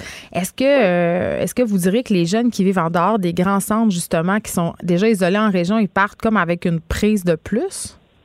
Ben, je dirais pas une prise de plus. Euh, ce qu'il faut parce que tous les intervenants de toutes les régions du Québec sont tous pleins de bonne volonté. Maintenant, il faut comprendre que le service est en déploiement présentement. Ça fait à peine un an qu'il y a une orientation claire au niveau euh, du ministère de la Santé euh, pour que dans son euh, plan d'action en dépendance tienne compte de la cyberdépendance. Donc, oui, il y a certains centres qui avaient déjà, depuis, qui ont déjà depuis quelques années, comme nous, c'est depuis 2013 qu'on offre le service. Mais dans d'autres régions, mais c'est en train de se développer. Et c'est certain que là où il y a moins de population, sur un plus grand territoire, ça complexifie l'offre de service, assurément. Oui, puis j'imagine aussi, parce que je disais tantôt, c'est un mot dont on commence à entendre beaucoup parler. Il y a aussi euh, le documentaire que fait Alexandre Taillefer par rapport au suicide de son fils, où la cyberdépendance a été évoquée. Ça a comme permis un peu de détabouiser tout ça, mais j'imagine qu'il y a des parents qui sont un peu perdus là-dedans, parce que évidemment, euh, la cyberdépendance, c'est bon, ça fonctionne un peu de la même façon que toute autre forme de dépendance. Vous l'avez dit, la toxicomanie, le jeu excessif. Par contre, les téléphones intelligents, ils font partie de nos vies. Fait que ça doit devenir tellement difficile de faire la juste part des choses. On a beaucoup d'éducation à faire sur euh, l'utilisation saine des technologies Internet. On vit dans un monde qui est hyper connecté. Et puis, assurément, si on veut bien le montrer à nos enfants, il faut, comme adultes, qu'on apprenne à bien les utiliser nous aussi. On est le premier exemple. Et on a tout le temps notre téléphone dans les mains, tu sais. Bon, c'est ça, on doit faire de l'éducation pour favoriser qu'il y ait une saine, uti- une saine utilisation. Et ça, c'est complètement l'autre pendant du traitement. Toute la prévention, toute l'information qui est à faire au public, et c'est pour ça que je trouve très positif que le gouvernement s'y penche présentement et qu'il va avoir des démarches de fait, justement, pour avoir un- un- un- une image, une idée beaucoup plus large, une meilleure compréhension de ce qui se passe présentement, et puis qu'on puisse agir pas juste euh, en, en, en amont, mais en aval également. Là. J'ai une question, euh, parce que quand ils sortent, ces jeunes-là, bon, ils ont fait leur thérapie, euh, c'est quand même assez long. Euh, dans le cas des alcooliques, ils ont juste à se tenir loin de l'alcool et, bon, ça va aller bien, mais il y a des jeunes que je peux penser qui vont être amenés à travailler, qui vont avoir besoin d'un téléphone. Est-ce que ça se peut avoir présenté une situation de cyberdépendance puis être capable par la suite de gérer sa vie numérique de façon justement saine, comme vous l'avez dit? En fait, oui, c'est qu'il faut pas voir Internet comme un tout. La personne n'est pas dépendante, en fait, d'Internet. Internet, c'est tout simplement un protocole de communication qui permet d'accéder à des, à des pages web et à des applications. Ce sont les applications elles-mêmes qui, dans leur interaction, vont favoriser la perte de contrôle, va emmener le phénomène de la dépendance à travers des médias sociaux, à travers euh, les jeux vidéo qui, eux, sont beaucoup plus reconnus maintenant, les jeux massivement en ligne pour lesquels il y a euh, euh, la classification internationale des maladies a mis vraiment un diagnostic. donc, ce sont ces applications-là. Donc, une personne qui aurait, par exemple, perdu le contrôle avec un jeu comme League of Legends, par exemple, ou comme Fortnite. Ben, Minecraft, tous ces jeux qui peuvent se jouer en ligne, finalement. Pourrait choisir de limiter son utilisation à ces applications-là ou même de ne plus les utiliser dans une certaine forme d'abstinence, si on veut, mais tout en continuant d'utiliser son téléphone, en mettant un encadrement adéquat, dans un contexte de travail ou même dans un contexte de loisir, parce que ce sont des applications complètement différentes qui vont chercher une attention différente. Donc, c'est possible de s'en sortir, mais il faut prendre les moyens nécessaires et avoir euh, justement conscience de ce problème-là. Merci beaucoup euh, pour cette intervention, Miguel Thériault. Vous êtes coordonnateur des services professionnels des centres de l'organisme Le Grand Chemin. Les effronter. Deux heures où on relâche nos bonnes manières.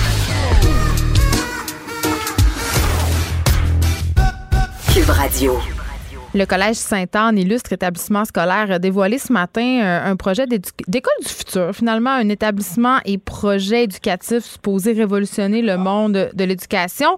Et j'en jase avec le principal intéressé, Hugo Kavenaghi, qui est président directeur général du Collège Sainte-Anne, mais qui a aussi écrit un livre qui s'appelle Osons l'école des idées créatives pour animer notre système éducatif. Bonjour, Monsieur Kavenaghi. Bonjour. Écoutez, euh, je regardais ça ce matin, évidemment, sur les images euh, de projection. C'est excessivement beau, mais c'est quoi exactement cette école euh, du futur-là qui devrait voir le jour en 2020, je crois? Écoutez, on a décidé de, réinventer tout simplement l'éducation. mais c'est quoi le problème de l'éducation? Bah, écoutez, je pense que n'est pas sans savoir qu'actuellement, on a quand même 35% de décrocheurs. On s'aperçoit que le système fonctionne difficilement et on fait les choses depuis, on fait les mêmes choses depuis euh, des décennies, euh, on pourrait même dire euh, des, centaines d'années, alors que on s'aperçoit que les, connaissances sont, vraiment accessibles actuellement. Hein. On s'entend qu'en 2019, les, les connaissances sont dans les poches des élèves et malgré tout, on continue d'enseigner de la même façon comme dans les années 1900. Euh, Mais oui, euh, je comprends, M. Kavenaghi. Puis comme euh, moi, j'ai trois enfants qui fréquentent trois écoles différentes et je comprends. On a connu des réformes du milieu de l'éducation qui se sont avérées, en tout cas à mon sens, plus ou moins heureuses. On est de plus en plus dans l'apprentissage par acquis, par projet. Je pense que c'est un peu ça l'idée de cette école-là, de travailler peut-être moins sur les masterclass, comme on dit, la relation maître-élève, comme en 1900, là, justement. Euh, ce qu'on fait actuellement, nous, on se base, c'est simple, on se base sur toutes les recherches euh, scientifiques, sur toutes mhm. les données probantes. On s'aperçoit qu'il y a beaucoup de choses qui ont été découvertes dans les dernières années, et malheureusement, en éducation, on n'en tient pas vraiment compte. Nous, ce qu'on fait, c'est on décide de redéfinir l'expérience d'apprentissage. Laisser les enfants cinq heures par jour assis à écouter un prof, euh, c'est prouvé maintenant que c'est contre-productif. Il faut aller beaucoup plus vers des pédagogies actives. On sait écouter, on retient que 10% de l'information qu'on écoute. Alors on veut mettre les élèves en action, on veut les faire travailler euh, par projet, entre autres, mais pas uniquement. Vous savez, on parle beaucoup de compétences, mais pour être compétent, il faut avoir des connaissances. Donc on ne met pas du tout de côté les, les compétences disciplinaires, mais on veut donner du sens à l'école. On peut euh, avoir une école rigoureuse, mais on peut avoir du plaisir dans l'apprentissage. Ben, Malheureusement, oui, allez-y. Non, allez-y. Non, on s'aperçoit que malheureusement, les élèves euh, n'aiment pas l'école, euh, décrochent de l'école, manquent de sens. Ils font des fois deux heures de transport scolaire pour arriver en classe pour qu'ils se fassent euh, enseigner des connaissances qu'ils ont dans leur téléphone. On est en 2019, on n'est plus dans les années 1950. Il faut absolument revoir notre système éducatif pour que les élèves puissent acquérir des compétences qui vont être essentiel dans l'avenir. Vous savez, on est, on est à la porte de l'intelligence artificielle. Ça va avoir un impact majeur euh, dans nos sociétés. Il y a des emplois qui vont se perdre, des emplois avec, euh, qui demandent de, de l'intelligence. Euh, on ne pourra pas concurrencer les ordinateurs sur des choses qui font mieux que nous. Donc, il faut développer chez les jeunes des compétences qu'on appelle du futur, des compétences humaines. Et les employeurs le disent. On veut, on veut embaucher des jeunes avec des attitudes. On va s'occuper des, des, compétences, entre autres. On veut des jeunes qui savent collaborer. On veut des jeunes qui savent travailler en équipe. On veut des jeunes qui ont un esprit critique. On veut des jeunes créatifs et tout ça, malheureusement, on ne l'enseigne pas énormément dans les écoles. Ben, euh, euh, oui, c'est bien beau tout ça, M. Kavenaghi, là, et je l'entends très bien, sauf que c'est pas, ce sont pas dans tous les milieux euh, que les employeurs vont chercher ça. Je veux dire, on parle quand même ici d'une école pour les gens privilégiés qui s'adressent à l'élite de demain. Et des fois, comme parent, je dois avouer que je me questionne. Je comprends qu'envoyer son enfant dans un milieu stimulant, c'est une très bonne chose. Repenser l'école mm-hmm. aussi, là, vous avez parlé du décrochage chez les gens, chez les jeunes, pardon. Mais je veux dire, est-ce qu'on a vraiment besoin de tout ça? Parce qu'à la fin de la journée, pardonnez mon anglicisme, mais il y a le trois quarts de ces jeunes-là qui vont aller travailler dans des jobs bien normaux où ils vont avoir besoin de compétences bien normales. Donc, les petits projets d'acquisition et la technologie, le travail en équipe et l'esprit critique, ils n'en auront pas besoin pour aller puncher à l'usine. Je suis bien désolée, mais c'est quand même ça. Donc, vous vous adressez pas à ces gens-là. À qui vous vous adressez? Je m'adresse à tout le monde, madame. Écoutez, euh, Walmart a supprimé 7000 postes de comptables il n'y a pas longtemps, remplacés par des, par des machines, par des algorithmes. On ne parle pas d'employés qui travaillent dans des usines remplacés par des robots. L'intelligence artificielle va frapper tous les pans de la société. On pense seulement aux chauffeurs de taxi, aux chauffeurs routiers. Ça, ce sont des emplois de base, entre guillemets. Donc, il faut absolument on a un, un, enjeu de société qui est énorme. Il faut l'attaquer à la base. Et à la base, c'est l'école. C'est l'école primaire, c'est l'école secondaire. Il faut, faut, on peut pas continuer comme on fait actuellement. on le voit bien. Et ça, je le comprends et je suis totalement d'accord avec vous. Mais vous dites que votre école s'adresse à tout le monde. Moi, j'ai envie de vous demander, ça va coûter combien par élève par année? Ça va coûter comme ça coûte dans toutes les écoles actuellement privées, aux alentours de 4 000 Mais vous, êtes conscient que c'est pas tout le monde qui peut se payer ça, là? On est d'accord, mais ce n'est pas seulement le collège Chantal qui peut faire une école comme celle-ci. C'est pas. Écoutez, on s'en va vers la construction d'une centaine d'écoles dans les dix prochaines années. Euh, le projet éducatif, les enseignants dans les classes ils peuvent très bien revoir leur mobilier, faire une approche euh, beaucoup plus dynamique, faire une approche de pédagogie active. On ne parle pas d'une école particulière pour faire ça. Oui, c'est sûr, si l'école est plus belle, si elle est vitrée, si on a des espaces différents, ça aide, mais ça, c'est un moyen, comme l'ordinateur en classe est un moyen. Donc, vous, souhaiteriez que le modèle s'étende à d'autres types d'écoles, que ce soit l'école publique ou peu importe? Tout à fait. On construit une école, mais derrière l'école, ce qui est plus important actuellement, c'est le projet éducatif. Et nous, on va construire une école qui va correspondre à notre projet éducatif. Parce qu'effectivement, actuellement, c'est bien beau de faire des belles écoles, mais si on fait la même chose dans la même école, oui, tant mieux. Elle est plus éclairée, elle est mieux ventilée, ça va aider à l'apprentissage. Les jeunes vont être plus heureux de venir à l'école. Mais à un moment donné, c'est le, le, core business, vous passerez l'expression, c'est la pédagogie, c'est ce qui se fait à l'intérieur. Et nous, on réfléchit depuis des années à revoir notre modèle euh, d'enseignement pour que ça donne du sens aux jeunes, qu'ils soient plus contents d'aller à l'école. Et c'est mm. ça l'enjeu actuellement. Est-ce que vous croyez à l'école publique, M. Kavenaghi? Ben, bien sûr, je crois à l'école publique. Mes enfants en primaire sont allés à l'école publique. On ne parle pas d'un enjeu privé-public. Nous, on travaille actuellement et c'est de faire un modèle qui va influencer, on l'espère, positivement. Et puis dans cette école-là, il y a des choses qu'il va falloir qu'on adapte parce qu'ils vont bien fonctionner, d'autres qui vont moins bien fonctionner, mais on ne veut plus d'attendre qu'il se passe quelque chose, que ça vienne d'en haut. Moi, je pense, je crois beaucoup au modèle. On va faire un modèle on va, écoutez, on s'appuie sur 157 ans d'expérience au Collège Chantal. On s'entend qu'on a un peu d'expertise, donc on ne fera pas n'importe quoi. Donc on a créé un modèle avec des enseignants qui sont des praticiens. Moi, je suis un praticien, je suis pas un chercheur. Donc on fait des choses, on pense, on réfléchit et on adapte et on applique actuellement dans nos écoles. Écoutez, on, je gère actuellement 3000 élèves là, du primaire au collégial. Donc on a un certain nombre d'expertises et on le constate actuellement nos élèves actuellement, avec cette pédagogie-là, dans l'école secondaire qu'on a actuellement, réussissent parmi les meilleurs au Québec. oui, mais ce sont quand même des élèves qui sont issus de milieux privilégiés, donc ils ont tout pour eux. Est-ce que c'est vraiment l'école ou c'est la famille ou c'est un mélange des deux? On pourrait quand même se poser la question. C'est un mélange de tout. On est entièrement d'accord qu'on a des enfants qui sont actuellement favorisés, mais écoutez, on ne parle pas de l'élite de l'élite, là. Et on accueille euh, chez 4 000 nous, par euh, année. Ah, c'est effectivement, c'est pas. Écoutez, on remet quand même 250 000 dollars de bourse par année, comme la majorité des écoles privées actuellement, pour rendre l'école la plus accessible possible. Hmm. Mais, mais effectivement, je ne vous cacherai pas que euh, je vous cacherai pas qu'elle n'est pas accessible à tout le monde. Mais ce modèle-là, ce modèle-là peut être accessible à tout le monde si on l'implante dans les écoles euh, publiques. Je veux qu'on se parle de performance, Monsieur euh, Kavinaghi. On- Il y a un enjeu de société auquel on fait face en ce moment, puis c'est vraiment, puis on en a parlé souvent à cette émission avec des psychologues, c'est la montée de l'anxiété de performance chez les jeunes. Est-ce que vous pensez que dans le type d'établissement que vous mettez euh, de l'avant, qui acte justement sur la performance, on ajoute un peu une pierre à cet édifice-là, à cette problématique-là? Je n'ai jamais parlé qu'on axait sur, euh, sur la performance. Mais vous me parlez de haute nous, technologie, vous me parlez d'accomplissement. C'est quand même la, la pression est quand même, euh, est quand même haute, là, est quand même la barre est haute. la technologie chez nous va être un outil d'apprentissage. On ne veut pas en faire des, des programmeurs. Chez nous, on veut développer des jeunes confiants, conscients et engagés. On veut enseigner la bienveillance. On veut euh, développer une culture du développement durable. Euh, on veut enseigner l'empathie. On s'entend qu'on ne parle pas de performance. Là, on veut des jeunes Hmm. heureux. Je. On veut des jeunes qui acquièrent des connaissances, c'est essentiel. Et derrière ça, on veut faire des choses beaucoup plus larges, l'activité physique tous les jours. On veut que les élèves travaillent sur des, des projets d'impact social. On parle de la communauté. Parle de, de belles valeurs, je pense, là, des valeurs humaines. Et oui, effectivement. Et je pense que l'important pour vous, c'est oui d'avoir un beau contenu, mais surtout d'avoir un contenant, un, beau, un bon contenant adapté aussi. Parce que justement, c'est bien beau d'avoir des belles écoles, mais ça prend des programmes. Et je suis d'accord avec vous pour dire que le système d'éducation mériterait un petit revamping. Merci beaucoup, Hugo Kavenaghi, président directeur général du Collège Sainte-Anne. Je rappelle qu'on peut aller voir. Et ça sera en 2020 hein, qu'on pourra se joindre à cette école du futur ou qu'on pourra aller visiter. On se met en 20, on ouvre en 21.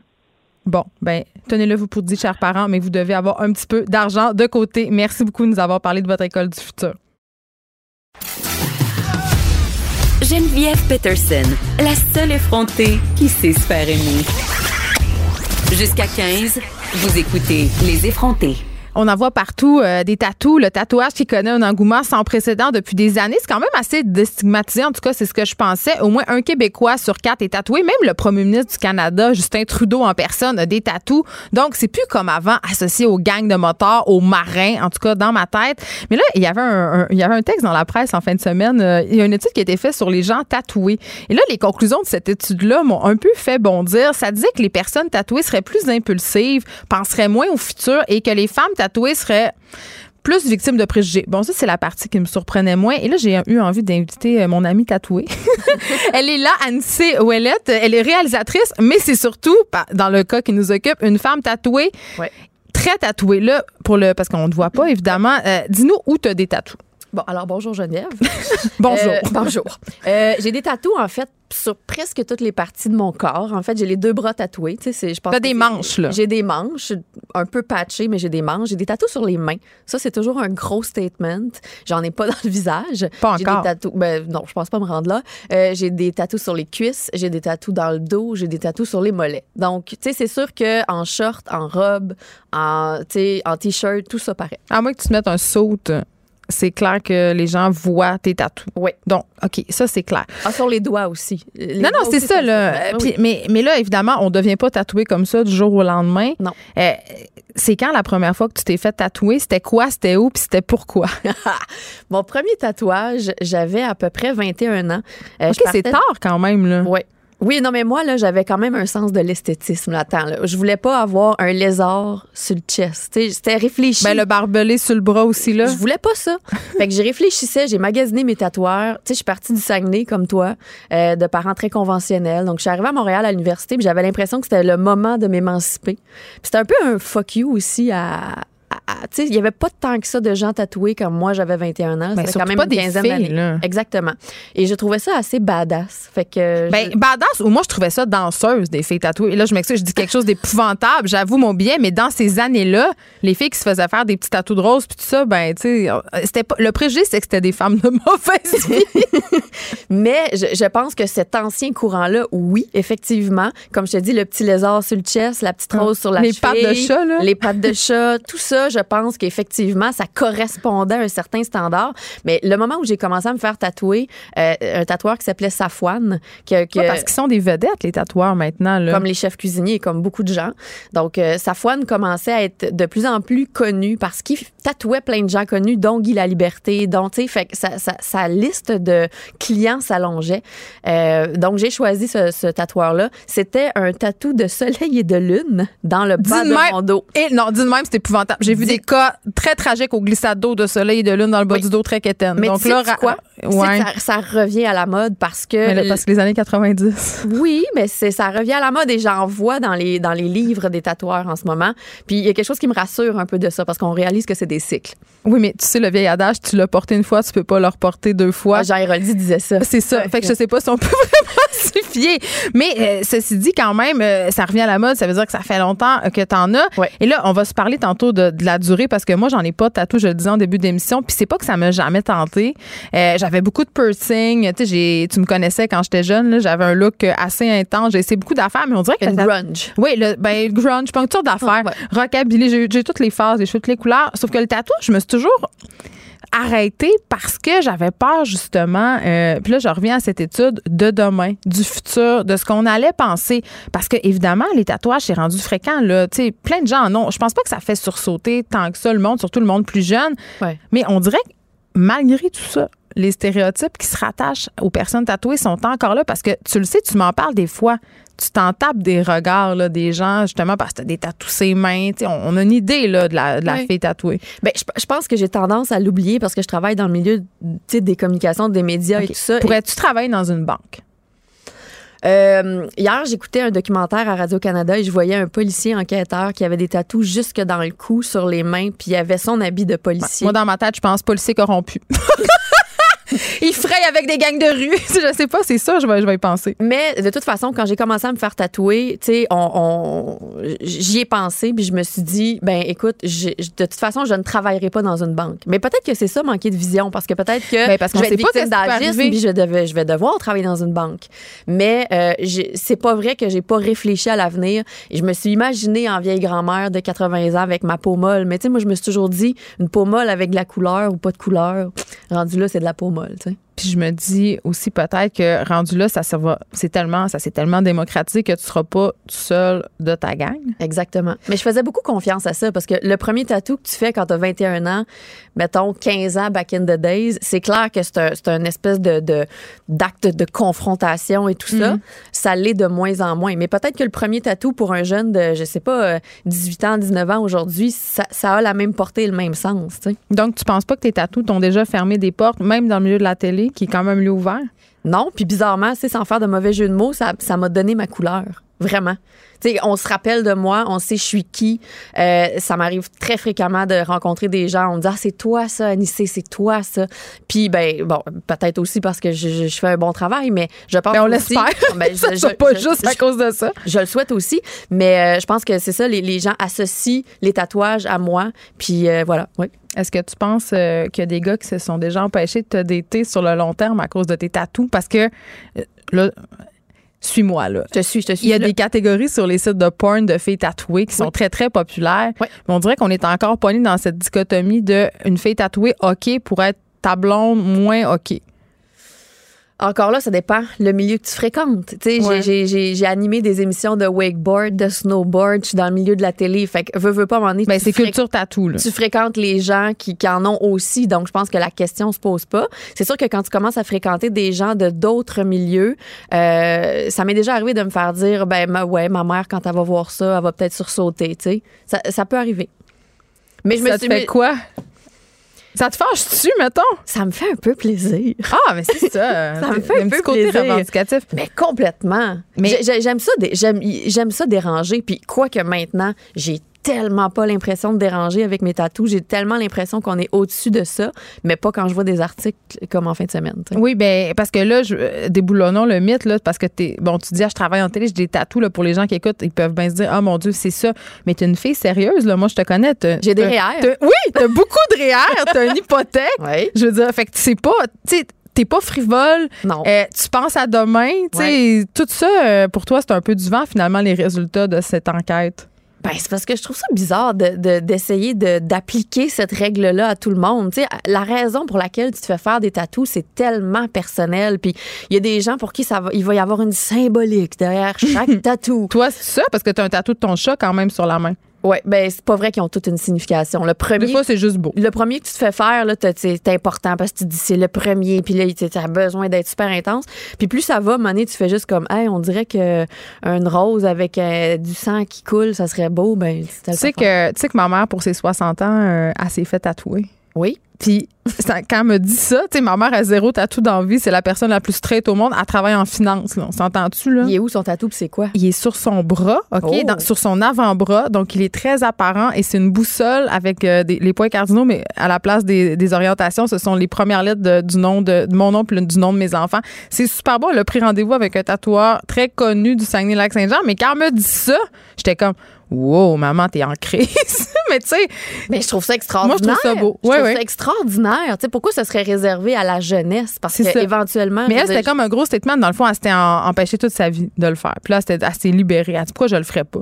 Moi, je trouve ça merveilleux. Et c'est souvent ces gens-là qui ont critiqué les jeunes de se faire tatouer. Hey, elle voulait qui, qui tellement passent de l'autre côté de la ligne. Elle était là, je signerai pas parce que ça prenait l'autorisation. Elle était là, je signerai pas si tu veux un tatou.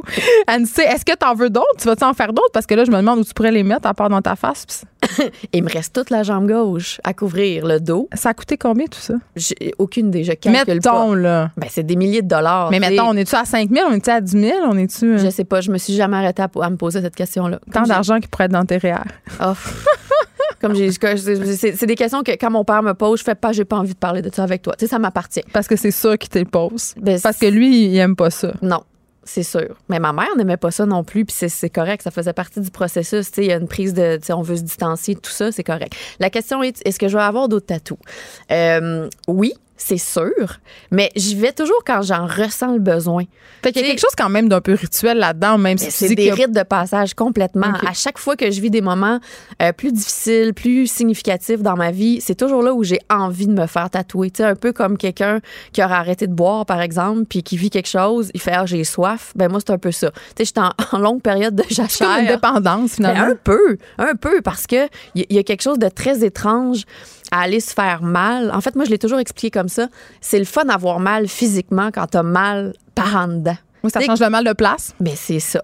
Écoute, merci Anne-Cé Ouellet. T'es réalisatrice, je l'ai pas dit, t'es la euh, réalisatrice d'OD, Audrey Oui. Afrique du Sud. On a très hâte de suivre ça parce que quand même, on sait euh, qu'il y a une candidate trans et qu'il y a beaucoup de diversité. Bravo pour ça. Merci. Euh, j'espère, c'est ça que je disais à l'émission, je disais, j'espère que la production va les protéger après parce que, oh là là, les commentaires, hein? On a tout, euh, en fait, on a reçu un code de vie, on a une conférence, on est super bien encadré pour bien traiter ça. Mais tant mieux. Merci d'avoir été avec nous et d'avoir déboulonné les mythes sur le tatouage. J'ai quasiment le goût d'aller m'en faire un pour vrai. Hey, je vais Non, mais j'y pense depuis comme six mois, mais on s'en reparlera.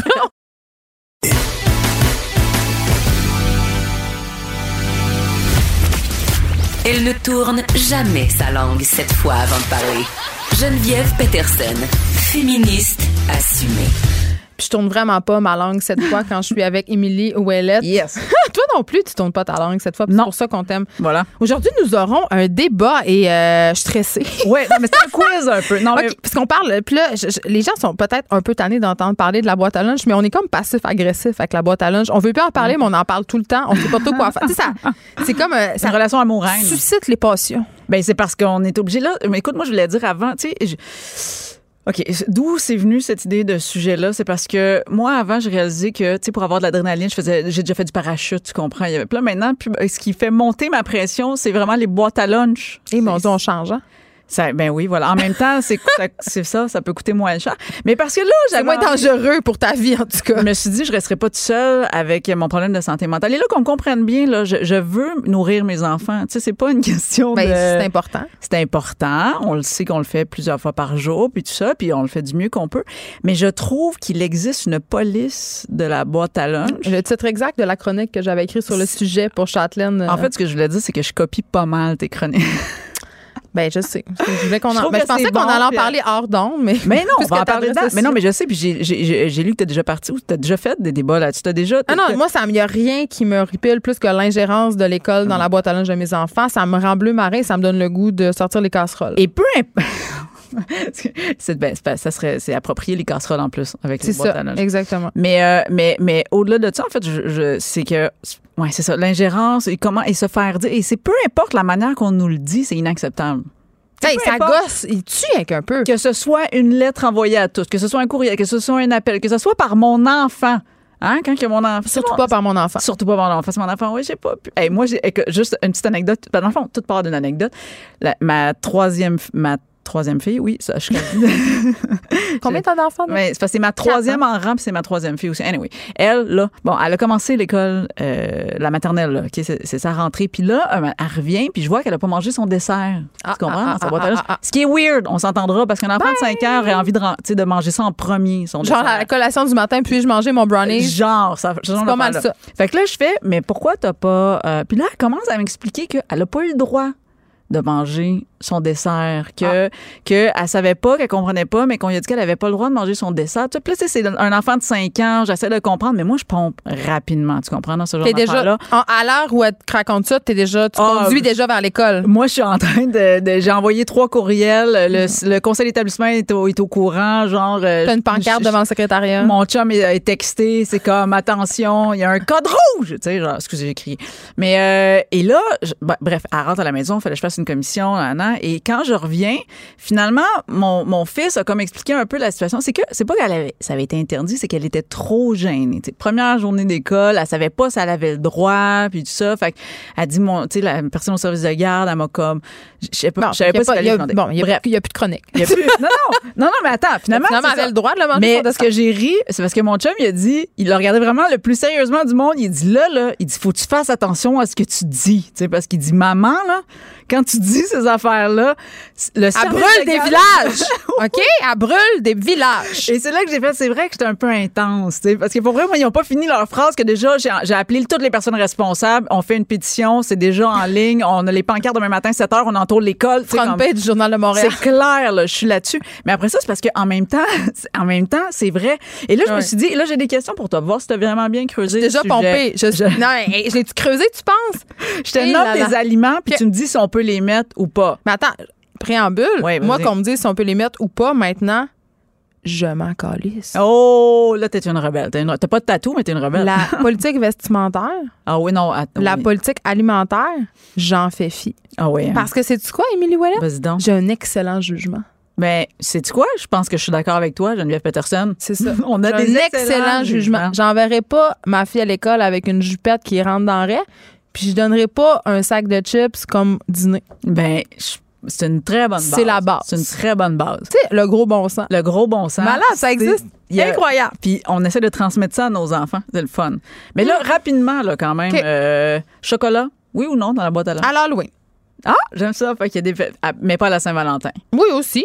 Mais moi, j'aime ça mettre des petites surprises dans la boîte à lunch de mes enfants Voilà. parce que c'est spécial. Ou, tu sais, s'ils ont quelque chose qu'ils n'aiment pas ou un examen auquel, euh, je sais pas, un examen que ma fille, par exemple, anticipait, on Oui. étudie bien, puis j'y mets un petit mot avec un petit suçon. Un puis petit je dis bravo, bravo. Mais en même temps, euh, là, on fait des associations sucreries, récompenses que j'aime moins, mais parfois, j'aime ça, mettre une petite surprise. Ou quelque chose que tu sais qu'elle chose de aime. spécial. Un petit quelque chose en surplus. Moi, je suis d'accord avec toi. Tu sais, à un Tout est, moment dans- donné, est pas là. dans la rigidité. Un chocolat chaque jour, je comprends, là. Ouais. Mais tu sais, c'est une- c'est un petit chocolat le lendemain de l'Halloween ou à Noël une fois. Tu sais, comme, hey, regarde, lâche-moi les baskets. Tout est une question de ça. Les bonbons, dans la même ordre d'idée? Même affaire. Même affaire. Avec parcimonie. Avec, tout est avec parcimonie. Une orange, pas coupée. Ah, t'as peu. Hey, là, là. Ça, là, ça me met sur un maudit. Là, c'est rendu qu'il faut couper les fruits et les légumes parce que c'est trop difficile pour les enfants, sinon. Mhm. Non, moi, je mets rien de coupé. Je, tu y vas. Fait tu plus donnes- ton orange. tu donnerais l'orange. Hey, Tu je donnerais ça moyen temps, puis si t'es pas capable de l'éplucher, ben mange-la pas. Ben, tu moi, sais, moi, je développe l'autonomie, là. ben, ben, moi aussi, c'est ça l'affaire. Ma c'est ça. pro- la prof avait écrit pour les oranges, j'avais dit, mais épluchez-y pas. Ben non, C'est vraiment très facile, juste ne pas le faire. Exactement. Mais là, épluche pas. c'est parce que là, il me dit, mais maman, c'est parce que j'ai pas le temps sinon de manger. Mais oui, mais débrouille-toi. Prends une autre collation. Ou prends une autre collation ou ah, pratique-toi à la maison. On va se faire des, euh, des petits concours d'épluchage. de- moi, je me fais en quatre pour mettre 18 collations par boîte à lunch. Là. Mange ta en orange à la fin de la journée. là. Absolument. Ben, là, à la fin de la journée, euh, j'aime pas ça. Ah, Mais ben là, moi, que t'as pas assez faim. Donc, on donne une orange, on la coupe pas. On coupe pas. Non, coupe ah, pas. ah, On ah, va. arrêtons Ok, c'est bon. d'infantiliser. À part, je veux dire, mon fils est en pré-maternelle. C'est sûr que si euh, il me reste seulement des oranges puis qui sont particulièrement difficiles, je- ça va peut-être, je vais les faire en, en petit cochonnet dans un petit plat Tupperware zéro déchet. Là. Mais Oui. si ma fille de quatrième année, là, elle s'arrange avec ses troubles, elle est capable de se faire une fondue au chocolat toute seule, elle est toujours bien capable de s'éplucher une orange. Ah ouais. Seigneur. Elle est capable de mentir pour se coucher plus tard. Elle est capable de se Elle est capable de mentir sur bien les affaires. C'est clair, on a on probablement la même. euh, voilà. Mais, euh, OK, quelque chose qui sent fort, qui pue, comme Ah, ça, je poisson. Oh non, attends, parle-moi pas sur le poisson. Moi, l'espèce de logique Ouais. de mais au bureau, faut pas apporter du poisson parce que Ouais. ça sent le poisson. Hey, ça, toi, ta tourtière, elle sent. Je veux dire, ça sent le manger, là. Deal with Ça it. sent pas la même affaire que le poisson. Ah, moi, je m'en sac, je m'en fous. Ou des Je- radis. Moi, là, il y a, il y a Non. une amie dans la classe de ma fille qui a des radis euh, fermentés. Puis là, c'est ça sent devenu... le vieux fond de sac de poubelle. Oui, devenu- je je te jure que c'est devenu la conversation de genre, est-ce qu'elle devrait ou pas amener des radis fermentés? Puis, euh, puis là, j'étais comme, mon Dieu, on en fait. Mais moi, je suis comme, Mais je suis comme toi, on n'interdira pas. J'ai un bémol, par donc. exemple, sur la nourriture, le manger. C'est qu'on sait, en ce moment, nos écoles sont surpeuplées, puis il y a beaucoup d'élèves qui mangent dans leur classe. Absolument. OK? C'est le cas de mes enfants. Moi, ils mangent dans leur Donc, classe. peut-être que dans ce cas-là, si c'est sûr que ça sent le radis fermenté toute L'après-midi. ou le poisson, c'est semi. Mais si on a un local pour manger ou qui mangent dans leur local au service de garde, j'en ai pas de problème. Ouais. Euh, Est-ce que tu es plus du type thermos ou faisons réchauffer au micro-ondes? Ben moi, j'ai les deux en ce moment. Je vis les deux. Euh, mes enfants sont dans une école où il y a un micro-ondes, puis mon fils n'a pas de micro-ondes. Et là, finalement, j'ai adopté le thermos parce que j'étais carré de perdre le petit maudit plat Tupperware qui coûte 26$ parce que si tu le mets dans le micro-ondes, tu n'auras pas le cancer. Là. Ouais. J'en rachèterai pas quatre. Fait que j'ai décidé de thermo, thermosifier ma vie. Mais ça fonctionne, le thermos? Ça fonctionne, ça, ça fonctionne très bien. Puis euh, ils ont des petites molles- ils ont des petites pâtes molles. Ils vont faire comme moi, ils vont passer au travers. Euh, tu passes au travail, mais tu peux mettre n'importe quel. Non, mais des pâtés chinois, on met tout dans les, dans les thermos. Ouais, moi, je mets tout. Puis ça Non. reste semi-chaud. Puis euh, moi, quand je me rappelle, hey, quand j'étais jeune, là, puis j'ouvrais mon thermos, j'avais hâte de savoir ce qu'il y avait dedans. avait- et voilà. Oui, absolument. Puis des fois, je, des fois, je les surprends puis je mets du chocolat chaud dans le.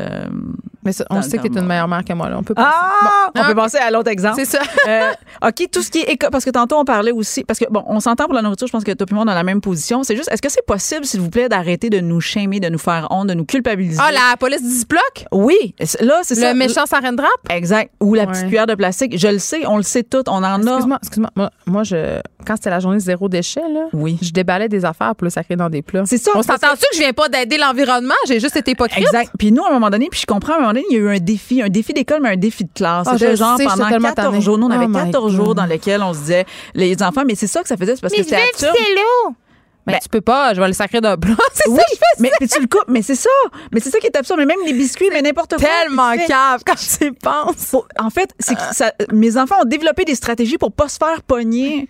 Oui, oui. Puis on s'entend que c'est pas les enfants. Il y a une ont- culture de la délation aussi. Mais oui, puis les enfants ont pas, mais les enfants ont pas, c'est pas mes enfants qui font l'épicerie puis qui magasinent, tu comprends?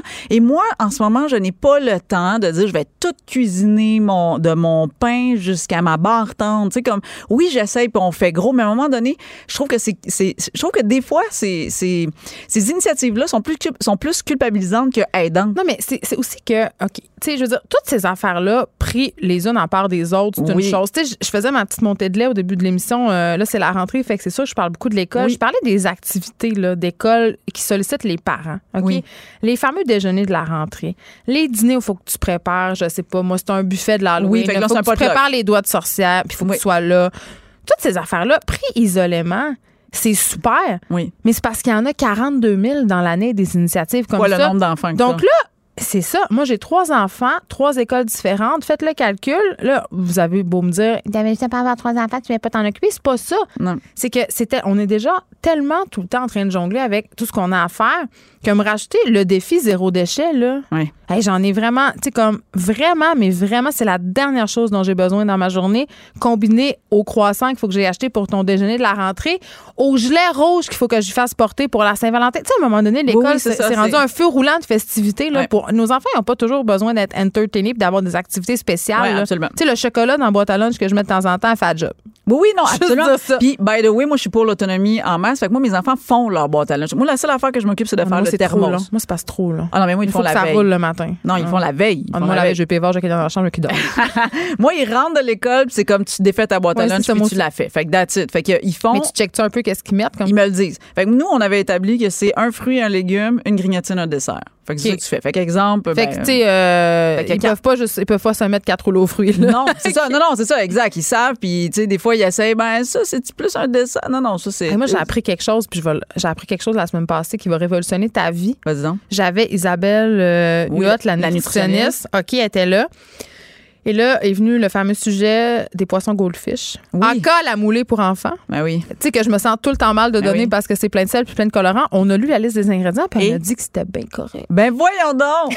ben voyons! Écoute, ça, ça, ça, ça fait. Hein? Ça fait-tu ta journée ça, avec ça, un ça peu? fait ma journée. Puis, ça, mais les rouleaux aux fruits, par exemple, c'est non. Mais on Ça, n'en a pas, nous. Il aimait pas ça. Mais il y a des recettes ça. pour les fabriquer soi-même, mais c'est pas aussi bon. Oui, mais dans l'heure des fruits. Tu sais, tant qu'à faire des rouleaux aux fruits. Non, mais c'est parce que ça donne un petit feeling de bonbon. Mais c'est pas aussi bon. Mais c'est ça. Mais C'est ça, mais à un moment donné, c'est parce que, tu sais, le but, c'est pas de berner nos enfants, c'est qu'ils apprennent aussi. Fait que, tu sais, à un moment donné, c'est ça la vie. Fait qu'il faut que tu apprennes à manger des fruits, des légumes. Faut que tu Ouais. manges des affaires qui ont pas trop. Mais fais-le, tu sais, après ça, moi, dis-moi. y a-tu la politique, si tu le mets dans ta boîte à lunch, il faut que tu le manges?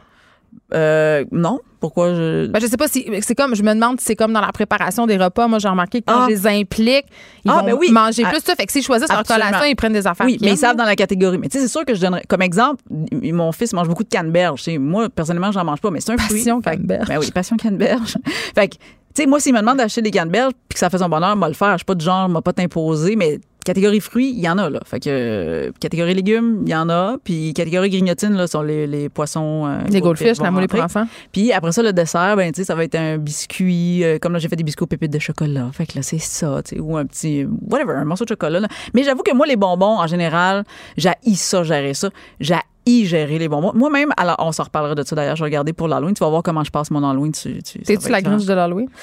Euh, ouais. J'ai tellement hâte que tu sois la gringe de quelque chose. Ah oui, oui, ben non, tu- je sais que j'ai l'air parfaite, mais. Puis les arachides, eux autres, parce qu'on sait qu'il y a des nouvelles politiques, là, la Ouais. CSDM, ils ont plus le droit de les interdire. Puis là, les écoles ont des politiques, si on veut. C'est comme Ouais. la légalisation du pot. Là. Chaque province gère son affaire, mais c'est la même On le avec les arachides des écoles. Je pense que dans- je pense qu'à l'école de mes enfants, c'est sauf si dans la classe, Il y a y a, quelqu'un vraiment quelqu'un de allergique. très allergique, tout ça. Mais, mais Ouais. au-delà de ça, là, moi, je me suis- en fait, je, me disais, yeah, on va pouvoir en mettre. Puis là, j'ai, j'ai vu un documentaire sur, en Inde sur comment les cachous sont super acides sur les doigts, là, tu sais, les noix de cajou, là. Puis Mais là, ça coûte tellement cher que j'en achète pas. Ben là, c'est ça. Fait que là, j'étais comme, ah, fait qu'on dirait que là, pour l'instant, j'ai mis un T'as mis un hold sur les, euh, j'ai mis sur un les noix. sur tout ce qui était les noix, les arachides. Mais euh, tu sais, tu sais, euh, on rit avec ça, la police de la boîte à lunch, mais c'est pas si drôle. Il y a une mère de Saint-Henri qui, euh, à un moment donné, l'année passée, ça avait fait, ça avait été dans les médias. euh, sa fille avait un muffin au chocolat, puis ils ont enlevé, puis elle a rien mangé. non, ça. Donc, tu sais, quand non. tu parlais de jugement tantôt. Puis c'est le shaming parental. Tu shames pas un parent devant son enfant en disant ta mère a fait des mauvais choix pour Non, toi. exact, mais tu, tu ne fais pas subir les conséquences à l'enfant. Moi, enlever, non, ça c'est non. Ça c'est non. Si tu veux. Les petits mots là, pour dire que ça prend euh, pas des pâtes deux jours de suite. Là. Si mon Non. enfant veut manger des pâtes au pesto cinq jours puis qu'il mange, là, je vais y en donner puis c'est pas Absolument, absolument. Puis tu veux un enfant à l'école qui aille manger, là, parce que sinon Ben il oui. ne sera pas. Fait que non, ça, euh, ça, je, je, je, je- ça, je vais sortir dehors encore une fois. Je vais entourer l'école, je vais faire tout ce qu'il faut. Non. Donc la morale de cette La morale, de cette histoire, la morale de cette histoire, c'est qu'on a su avec que euh, on peut tout mettre avec parcimonie dans Le la gros boîte bon à sens. Le gros bon sens, c'est ce qu'on inculque. Et tout est une question de communication. Puis écoute, euh, quand tu fais autant de boîtes à lunch avec autant d'enfants à la maison, pour vrai, si tu n'es pas à côté de moi pour les faire avec moi, ta gueule. tellement. Je- je- J'en ajouterai rien d'autre. Merci beaucoup, Émilie. Yeah!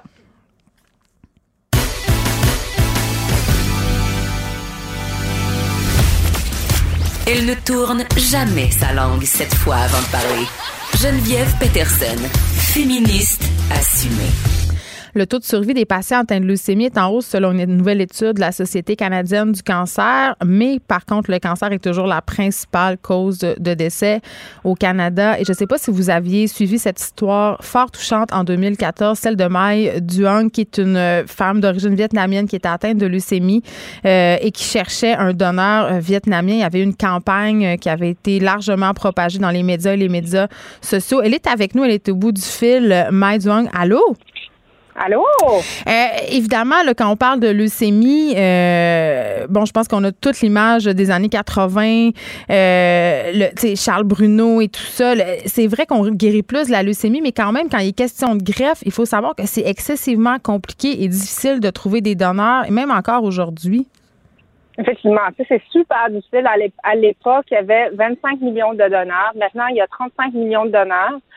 Et sur les 25 millions de donneurs, il y avait personne de compatible avec moi parce que ça me prenait absolument un donneur d'origine euh, vietnamienne parce que je suis vietnamienne. Et donc, c'est ça reste encore très difficile de trouver un donneur parfait pour euh, les, patients qui sont issus de diversité.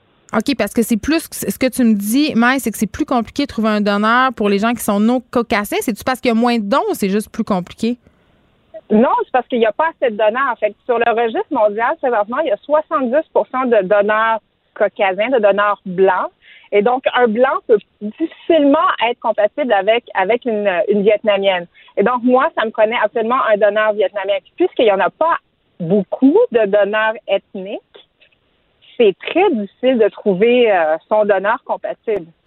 OK. En 2014, évidemment, quand tu as ton diagnostic de leucémie, euh, bon, j'imagine que ça doit être un choc immense, encore plus quand tu apprends que il y a de la difficulté pour trouver un donneur, qu'on organise une campagne, euh, que ça fonctionne pas. Euh, il y a des gens qui meurent parce qu'ils n'ont pas de donneur. Est-ce que tu as eu peur de mourir? Ah oui, c'est sûr. Tu sais, quand on m'a dit que, parce que moi, c'était une rechute.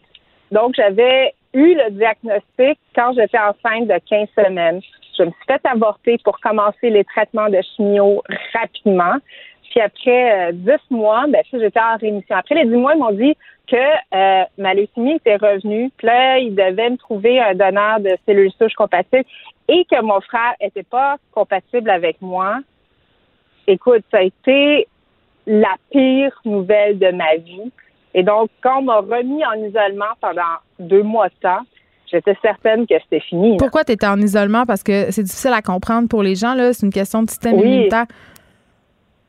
Effectivement. Donc, lorsqu'on a une leucémie ou un, cancer sang grave, on doit nous mettre dans une salle à l'hôpital, dans une salle, dans une cellule d'isolement pour abattre notre système immunitaire. Et donc, on n'a plus de système immunitaire et on est très, très, très, très, très faible. Donc, je ne pouvais pas sortir euh, de cette chambre-là pendant deux mois de temps pour recevoir de la, chimiothérapie. Donc, tu étais complètement isolée. Cet état-là, ça s'appelle euh, l'aplasie. Euh, toi, ça n'a pas marché. Tu n'as pas trouvé de donneur. Tu as eu une greffe de sang de cordon, mais ça, c'est quand même assez. c'est pas garanti que ça marche. C'est beaucoup, les chances de réussite sont beaucoup moins grandes qu'avec une greffe de, de donneur de moelle osseuse, par exemple. C'est le, le, fait, c'est parce qu'il y a très peu de cellules souches dans un sang de cordon. Et donc, habituellement, les, euh, le, sang de cordon euh, est utilisé surtout pour euh, des cas des enfants pédiatriques. Étant donné que j'étais tellement, tu sais, j'avais perdu du poids, j'étais à, à 110 livres, c'était le niveau ni, maximal. J'arrivais cloche pour un sang de cordon, mais c'est ce sang de cordon-là d'une maman qui m'a qui m'a sauvé la vie. Tu veux dire que si tu avais pesé 111 livres, tu n'aurais pas pu avoir accès et tu serais décédé de ta maladie? Il y aurait, je pense pas que j'aurais pas eu accès. Il y aurait, il aurait fait des modifications quelconques. Ou peut-être qu'il aurait pris un donneur qui est pas compatible parfaitement, puis euh, qui aurait essayé. Mais tu sais, les, les chances, c'est que lorsque tu n'as pas un donneur parfaitement compatible, on s'en va dans du alternatif. Ou de faire un rejet. Exact. Exact. Et, donc, le but, c'est toujours de trouver un donneur parfaitement compatible pour, euh, pour soi quand tu étais malade, tu t'étais fait une promesse. Tu t'étais dit que si tu survivais, tu allais aider les patients à trouver un donneur compatible en créant une fondation. Euh, tu le fais, ça s'appelle Swab the World. Qu'est-ce que vous faites? Ben, moi, moi ma, mon amie qui est devenue ma cofondatrice, qui a été derrière la campagne Save My Wrong, elle et moi, on s'est dit, hey, on va faire quelque chose de plus pour les patients et on veut vraiment diversifier le registre mondial de donneurs de cellules souches et de moelle osseuse. Euh, et on vient aussi aider directement les, patients qui ont justement pas de donneurs comme nous, euh, comme moi. Euh, chose certaine, c'est que tous les deux, on est, on est puis on travaille en publicité. Donc, on a un background en publicité et donc on vient aider les patients en leur donnant des espaces publicitaires pour les patients qui n'ont pas de donneurs de cellules souches. Je veux dire, pour, pour, en, trouver, tu sais, comme je me ferais une publicité, genre, je m'appelle Geneviève Petersen, je cherche un donneur, de, venez voir si vous êtes compatible. C'est un peu ça le principe. Le, principe, c'est que tu viens, tu t'inscris sur euh, notre plateforme technologique et nous, on va trouver de l'espace publicitaire.